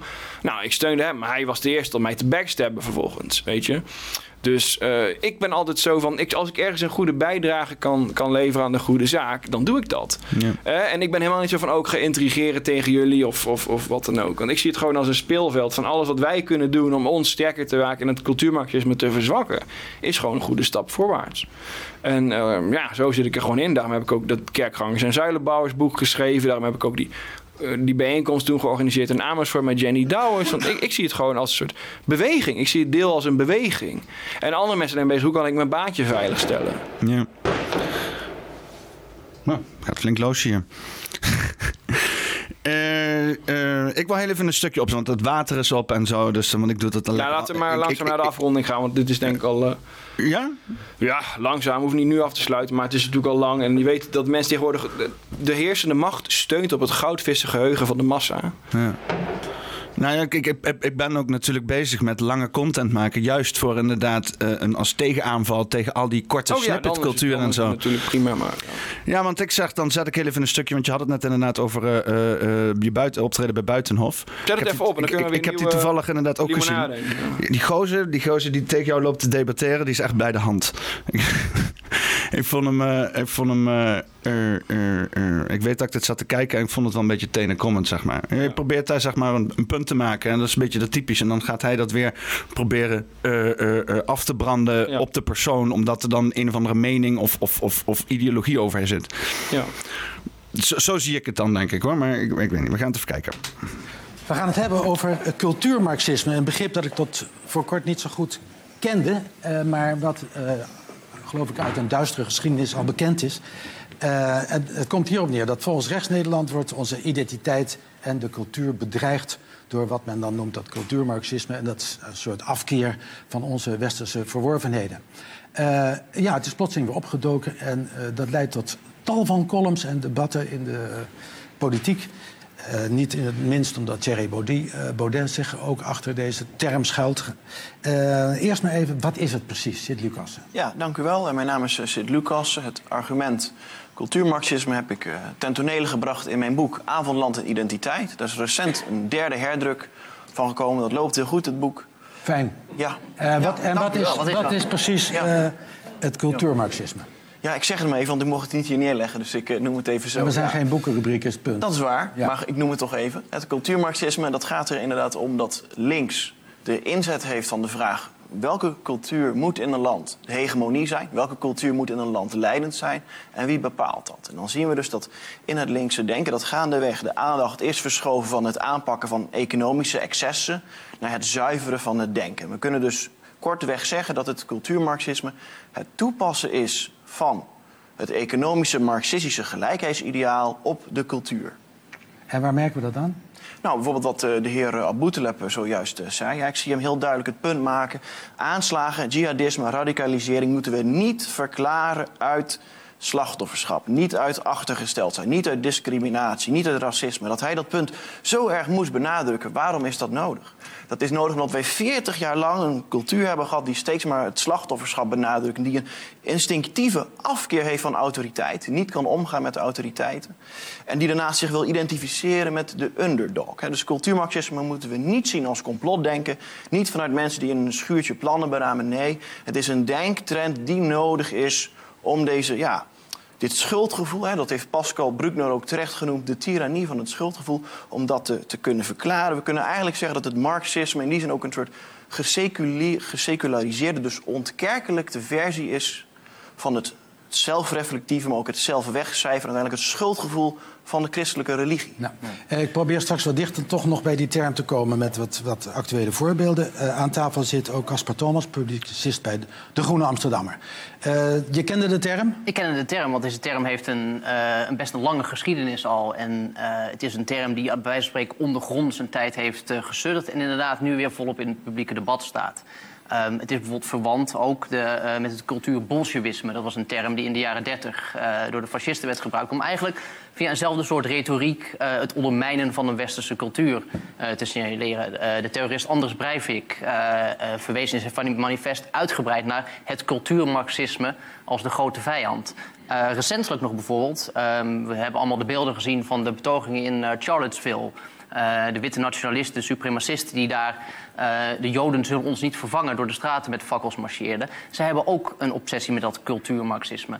Dus er zit wel degelijk een vorm van complotdenken in. Ehm, het is eigenlijk ook niet een, een bestaande ideologie die wordt beleden door een club en zegt wij zijn de cultuurmarxisten en wij gaan dit doen. Het is een, eigenlijk een, een soort stok die, eh, kun je zeggen, in, in rechtse kringen wordt gebruikt om overal te zeggen, kijk dat is wat er mis is in de samenleving en alles proberen terug te voeren op dat ene fictief idee van dat cultuurmarxisme. En wat daar eh ellendig aan is, is dat het een, het is een, het is een heel glibberig begrip is. Want je kunt er alles op een bepaalde manier naar terugredeneren. We hadden net een, een mooie lijst van voorbeelden van allerlei onderwerpen die op een of andere manier op die paar cultuurmarxisten zijn terug te voeren. Ja, want hij eh, kan gewoon niet tegen het woord cultuurmarxisme. Hij vindt dat vies. Ja, eens. Maar dan, kijk, hij kan zeggen, oh ja, cultuurmarxisme. Ehm, nou, ten eerste, er zijn wel degelijk cultuurmarxisten die zichzelf zo noemden. Hè. Denk maar aan Frederick Jameson, maar ook eh, Trent Schooier. Dat zijn gewoon bekende, kanonieke auteurs die over cultuurmarxisme geschreven hebben. Zelf behoorden tot de linkse kerk. Ehm, daar geen enkele negatieve betekenis mee hadden. Maar gewoon het hadden over een marxisme wat meer gepreoccupeerd is met cultuur dan met economische verhoudingen. Hij probeert dat woord volgens heel erg in het verdachte hoekje te drukken. En dan blijft hij maar op hameren. Het is een saai complotriedeltje. Maar let wel, ik heb daar gewoon een aantal... Gaat hij? Ja. Een aantal knockout punten gemaakt. Gewoon echt gewoon killing blows. Namelijk, een voorbeeld. Links heeft bijvoorbeeld geen verhaal meer over arbeid, over vakmanschap.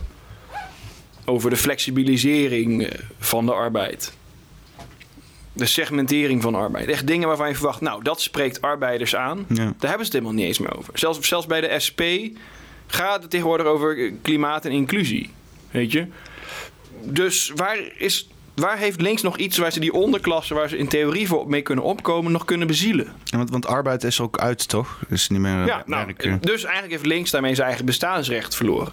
Is een knockout punt. Heeft er niks over, niet op gereageerd. Nog een punt. Juist die subversieve counterculture, dus opstaan tegen de man, eh, drugsgebruik, eh, opstaan tegen school, niet, niet meer naar school gaan. Nou, eh, juist dat is allemaal destructief geweest voor de onderklasse, die juist behoefte had aan rust, reinheid en regelmaat. Als een soort opstapje in de maatschappij, hè, de maatschappelijke ladder. Dat zie je bijvoorbeeld aan, de zwarte gemeenschap in de Verenigde Staten. Het ging eigenlijk best wel goed met die zwarte gemeenschap. Die waren behoorlijk al geïntegreerd in de middenklasse. En één keer kwam die verheerlijking van schooluitval en van drugsgebruik en van criminaliteit. En het ging weer helemaal mis. Zou dat Nou. ook te maken hebben met de lichte CIA-bemoeienis en eh, dergelijke Ja, e- nou, epidemieën daar is veel over gepubliceerd inderdaad. Ja. Dus daar kan je inderdaad ook veel over, over, eh, over vinden. En over, eh, Dus dat, dus juist de subversieve linkse counterculture is leuk voor elitaire figuren. Want die kunnen hier een buitenechtelijk kind hebben. En die kunnen wel weer een, rijke papi die wel een baantje regelt en het komt wel goed. Maar voor de onderklas is dat juist heel destructief geweest, die counterculture. Nou, dat punt heeft hij compleet laten lopen, genegeerd. Dan ook het punt dat juist de groepen waar links zegt voor op te komen, hè, denk aan allochtonen en zo, of, of homoseksuelen, ook langzaam aan het weglopen zijn uit die linkse kerk. Hè. Denk heeft zich geëmancipeerd, heeft, heeft een eigen allochtonenclub opgericht met islamitische invloeden. Eh, je, hebt, eh, nou, je hebt tegenwoordig de gay conservatives of zo, of, of de roze leeuw, of hoe het zichzelf noemt. Ook homoseksuelen die zeggen van ja, eh, door al die import van, van waar jij het over had, Ja. ja, weg bij die linkse kerk. Dus, dus ook Gay heel, conservatives. ja, Gay- gay conservatives. En ook steeds meer allochtonen stemmen ook gewoon Wilders en stemmen ook gewoon Baudet. En zeker in, in die lockdown. Ja, dat was zo'n campagne Ja. toch? Iets van eh Wahed FVD of zo? Of eh, ik weet niet meer. Dat weet ik ook niet meer. Maar in ieder geval, nou, ook weer zo'n knockout argument. De linkse minderheden emanciperen zich uit de linkse kerk en we gaan hun eigen weg. Omdat zij ook niet meer geraakt en bezield worden door het linkse verhaal. Ja, was... Nou, allemaal knockout argumenten waar die gast dus geen enkel antwoord op had. ja, Dus dat laat zien hoe leeg die media zijn. Het, het, het, het is, nou ja, het, is, het is sowieso een, een pro- inderdaad op media, maar dat is, de media is alleen nog maar een soort van, ehm, eh, eh, hoe noem je dat nou, voetsoldaat geworden van dus inderdaad die hele... orde, ja. Ja, van, van die, al die mensen die dus inderdaad gewoon eh, eh, eh, eh, eh, imago's willen vernietigen. Ja, net als, net als in discrediet. Ik heb hier ook een, eh, even kijken of je dat kan vinden in het boek. Want dat is ook wel echt top om dat even bij te halen. Dat, even kijken of je dat kan vinden hoor. Hm. Dat ging over, eh, over Wier Duk. En er was een of andere comedian. Die had een spotfilmpje over hem gemaakt. Eh, even kijken of, dat, of ik dat zo snel kan vinden. Ja, vertel gewoon even verder. Ik zoek dat even op. Ah, ik, ik vind het eh, heel kalmerend om jou zien te bladeren. En,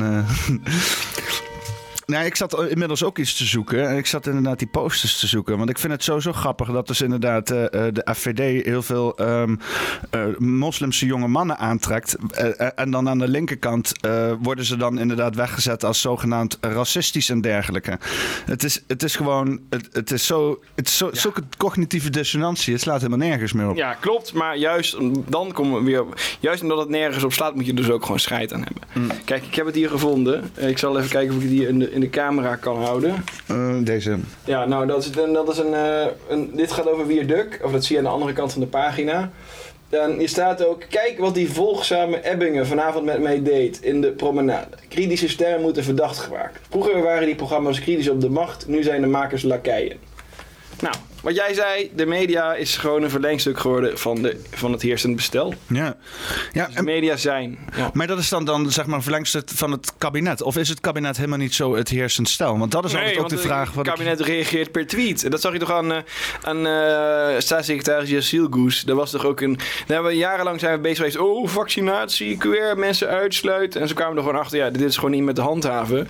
Mensen hebben er nu echt genoeg van. Ja, maar eh, controle op QR is ook iets wat, je, wat de samenleving een beetje met elkaar moet doen. Ja. Zo probeerden ze zich er weer uit te draaien. Dus ja, het is toch gewoon een wassen neus allemaal.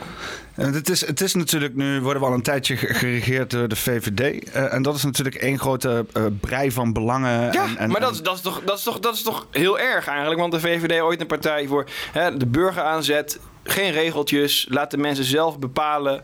Eh, een beetje hard handhaven op law and order. Maar verder gewoon de maatschappij zijn ding laten doen. Beperken die overheid. Minder uitgeven. De overheid is gigantisch gegroeid. ja. Groter dan ooit. Ja, het grappige is dat ze na de pandemie gingen ze nog extra ambtenaars aan, eh, eh, aan eh, inhuren. En nee, ambtenaars kregen ook nog loonsverhoging. Maar nee, niet, niet mensen die in de zorg werken. Weet je, omdat we gingen stemmen Ja. over, over, over klappen in de zorg. Ja, maar dat ze gewoon wegliepen uit het parlement. Zodat ze niet hoefden te stemmen over die zorgverhogingssalarissen. Zodat ze geen kleur hoefden te bekennen. Wat ook heel veel partijen hebben gedaan toen. En dat laat toch zien hoe krankzinnig de realiteit is waarin wij leven. Dus neem even met me mee, hè? Even met me mee. We gingen dus eerst klappen in de zorg, klappen voor de zusters. Naar. ehm, Nee, eerst nog gecontroleerd groeiende groepsimmuniteit. Hadden we eerst nog gecontroleerd groeiende groepsimmuniteit. Toen in We, één keer, laten het virus eh, Ja. uitrazen. ja, toen in één keer klappen voor de zorg. Dan in één keer weglopen bij het stemmen over de feitelijke verhoging van de zorgslagers. Van die mensen die dus dag en nacht aan die bedden staan. En dan in één keer met Black Lives Matter mogen we wel 10.000 mensen op elkaar persen. Want ja, eh, dan is het weer een hoger deugddoel. Eh, Formule 1 mag het ook vervolgens. Maar hey, pas op, als jij voor kerstmis meer dan twee mensen uitnodigt... nou, dan moet je wel eventjes heel diep in je ziel kijken of, of jij wel goed bezig bent, jongen. Je brengt ons allemaal in gevaar. Je brengt ons allemaal in gevaar. Ja, sorry, maar... eh, dat is toch krankzinnig? Ja, ja die, die, die pandemie die ging op een gegeven die is echt drie keer over de kop gegaan qua krans, krankzinnigheid. Want ik was daarvoor relatief links. Hè? Ik Ja, nou niet ik meer ben, gelukkig. Ik ben, ik ben, ik ben voor. Ik, ik was voor het basisinkomen eigenlijk. Want ik zag ook dat die hele economie dat dat nergens heen ging. Ik denk, ja, je kunt alleen maar van onderop aanvullen, anders weet ik het Ja. ook niet. Eh, eh, ik, ik was eh, voor, laat maar inderdaad allemaal buitenlands komen, prima. Weet je wel, als het maar gewoon goed gebeurt. Maar ja, wat Nou is ja, goed? wanneer gebeurt het ooit goed? Ja, goed? Dat, weet- dat wat weet gebeurt sinds Janmaat dat het niet goed gebeurt. Sowieso Dus- hier in Nederland. Want wat Ja. gebeurt hier in Nederland sowieso goed? Ik heb daar de afgelopen tijd een soort van eh, toch wel een lichte existentiële crisis gehad. De narco-staat, dat gaat goed. Ja, ja. De narco-staat. Maar dan doe het dan gewoon zoals in Mexico. Wees er gewoon upfront over. Zeg gewoon, ja man, we hebben hier narco's en we verkopen drugs aan de wereld. Waarom komt de cocaïnefabriek niet meer terug? Wa- Waarom kunnen we gewoon niet openlijk het drugsland zijn Maar je in was de iets wereld? anders aan het vertellen, want we vroeger links. En Ja, ik was, nou ja, ik was voor de pandemie was ik relatief links. En ik, ik heb nu alles moeten herzien.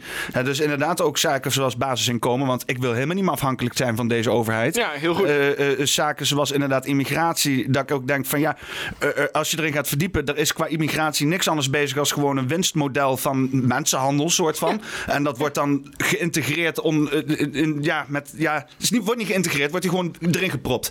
Deze hele flat zit vol met eh, van alles en nog wat. Eh, eh, mensen die inderdaad vanuit de mentale instituten terugkomen, vluchtelingen. Je hebt eh gereïntegreerden vanuit penitentiaire in, eh, instellingen. 52 talen worden hier gesproken. Ja. Het is, het is, eh, Loszand. het is, het is wij moesten er op een gegeven moment inkomen. Want er werd dus een pro- project werd er opgesticht. Ehm, want eh, twee jaar geleden heeft die flat ook nog in de fik gestaan. Omdat er dus brandjes waren gestookt en beneden zijn mensen zelfs overleden. Het is echt een drama geweest hier. Wij moesten er dus komen. Nieuw Cement heette dat. En dat was een groep van 40 jonge lui. Die allemaal werk hadden, zelfstandig kinderen hadden. Van een, van een in ieder geval, hè, eh, eh, in ieder geval niet een rugzak hadden van heb ik jou daar. Maar in ieder geval gewoon zelfstandige mensen moesten hier ingedrukt worden.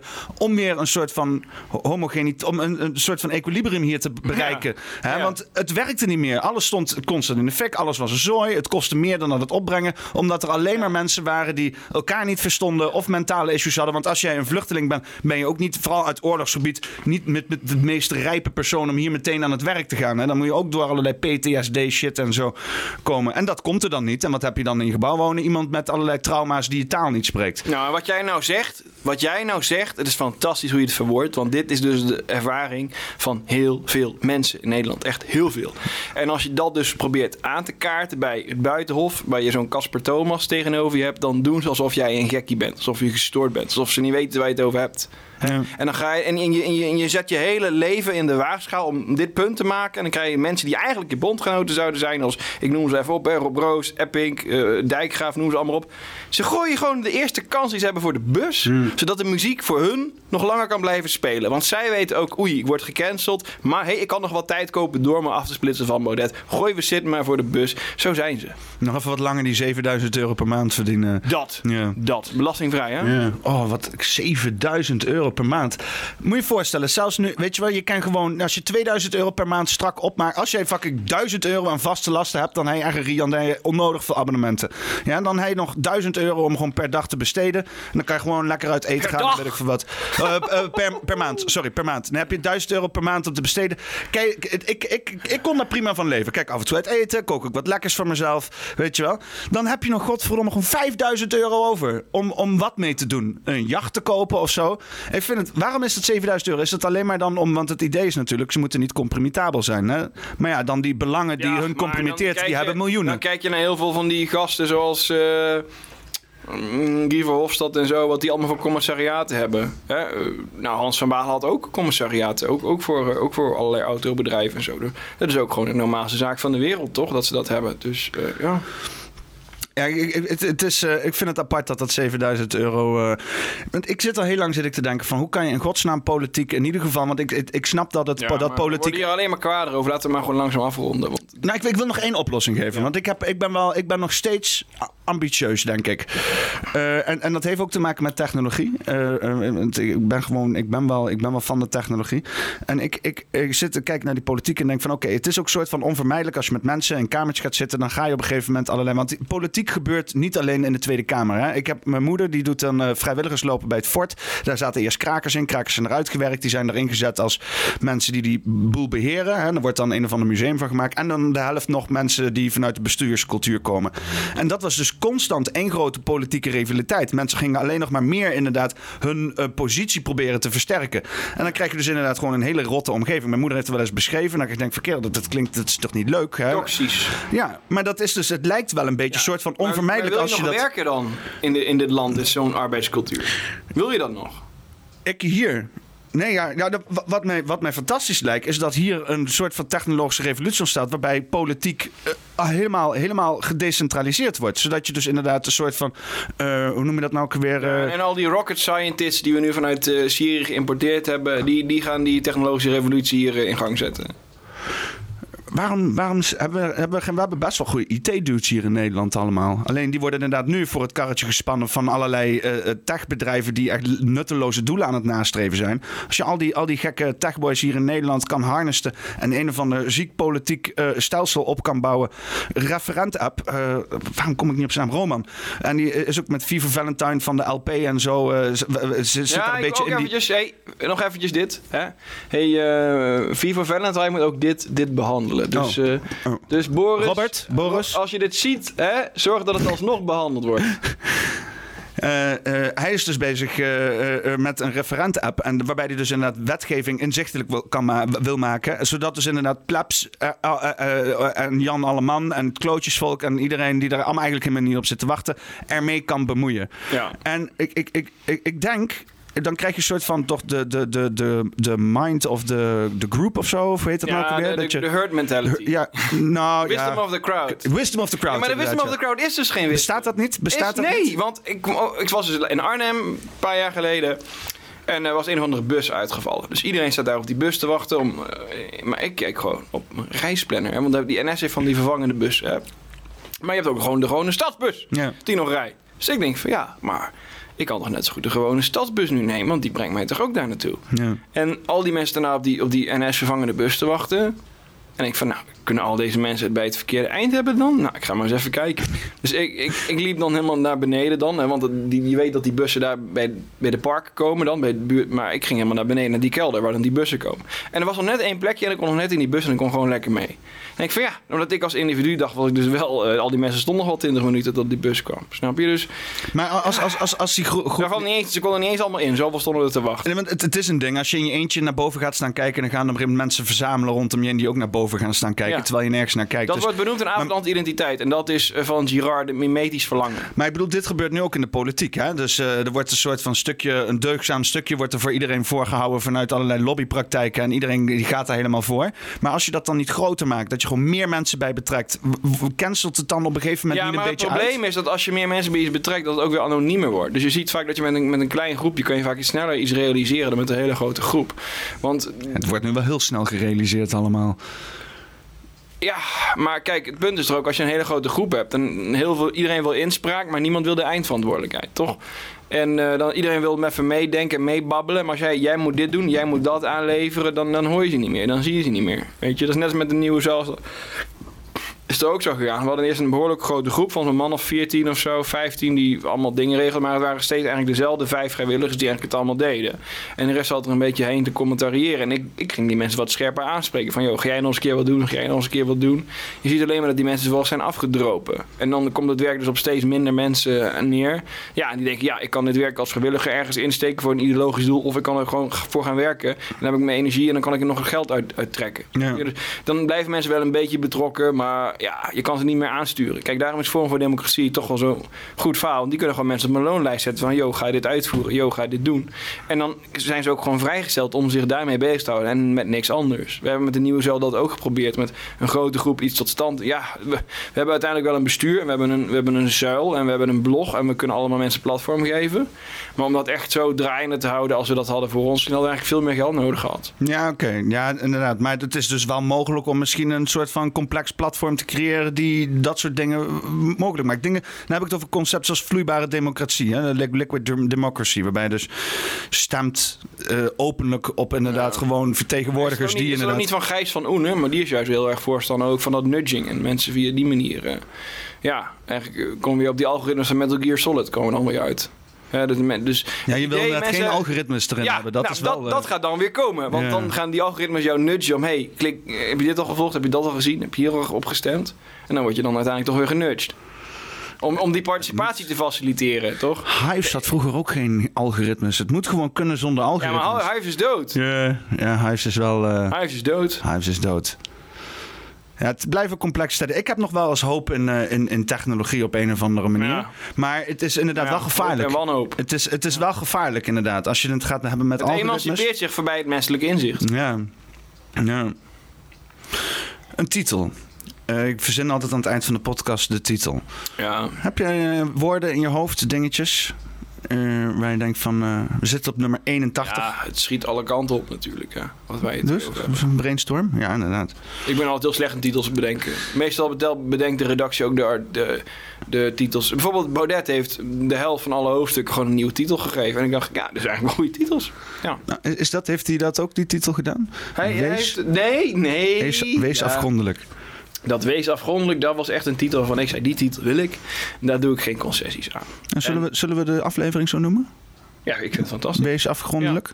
Met Zetlak Lucassen. Ja, maar heel, maar heel veel dingen heeft hij bijvoorbeeld eh, een nieuw, nieuw titel voor bedacht. Bijvoorbeeld dat hoofdstuk eh, dictators. Dat, eerst, dat was eerst zo van ja, de, de voor- en naspiegelingen van dictatuur, regering. Hij zei nee, dictators. Ja, eigenlijk veel aansprekender, veel helderder of zo, weet je wel. En ik had ook van, hoe emanciperen we ons in het licht van het toenemend geweld? Hij zei, hey, toenemend geweld. Ja, is eigenlijk veel to the point er ook. Hij wil vaak te veel zeggen, hè? dat is het beetje... Ja, maar daarom is het ook goed om een goede editor te hebben. Ja. Ja, Nou, heel goed. Dan ga ik hem afsluiten. Bedank ik jou. ja jij ook hartstikke bedankt. En eh, nog even een mooie uitzicht voor de, voor de kijkers. Hè? Dat Arnhemse skyline. Fantastisch. Op, eh, op, eh, op, zon, op slechtere dagen met slechte weer zie je het beter. Dat is, of je moet met zonsondergang eens een keer komen. Hè? Dan kunnen we echt een goed uitzicht. eh. Gaan we doen. Dan is dit... En eh, vergeet niet oh. www.sitlucassen.backme.org. Want ik heb u nodig om dit te blijven doen. anders moet hij weer naar Brussel toe, mensen. En dat, dat, dat is, hij is veel beter hier. Toch? Ja, dan moet, dan moet je aan de Arnhemse politiek vragen. Jij bent in ieder geval veel gelukkiger hier. Dat moeten we nog maar zien. Oké. Eh, Poppenkast nummer 81 met Zet Lucassen. Eh, afgro- eh, wees, wees afgrondelijk. Strange signal.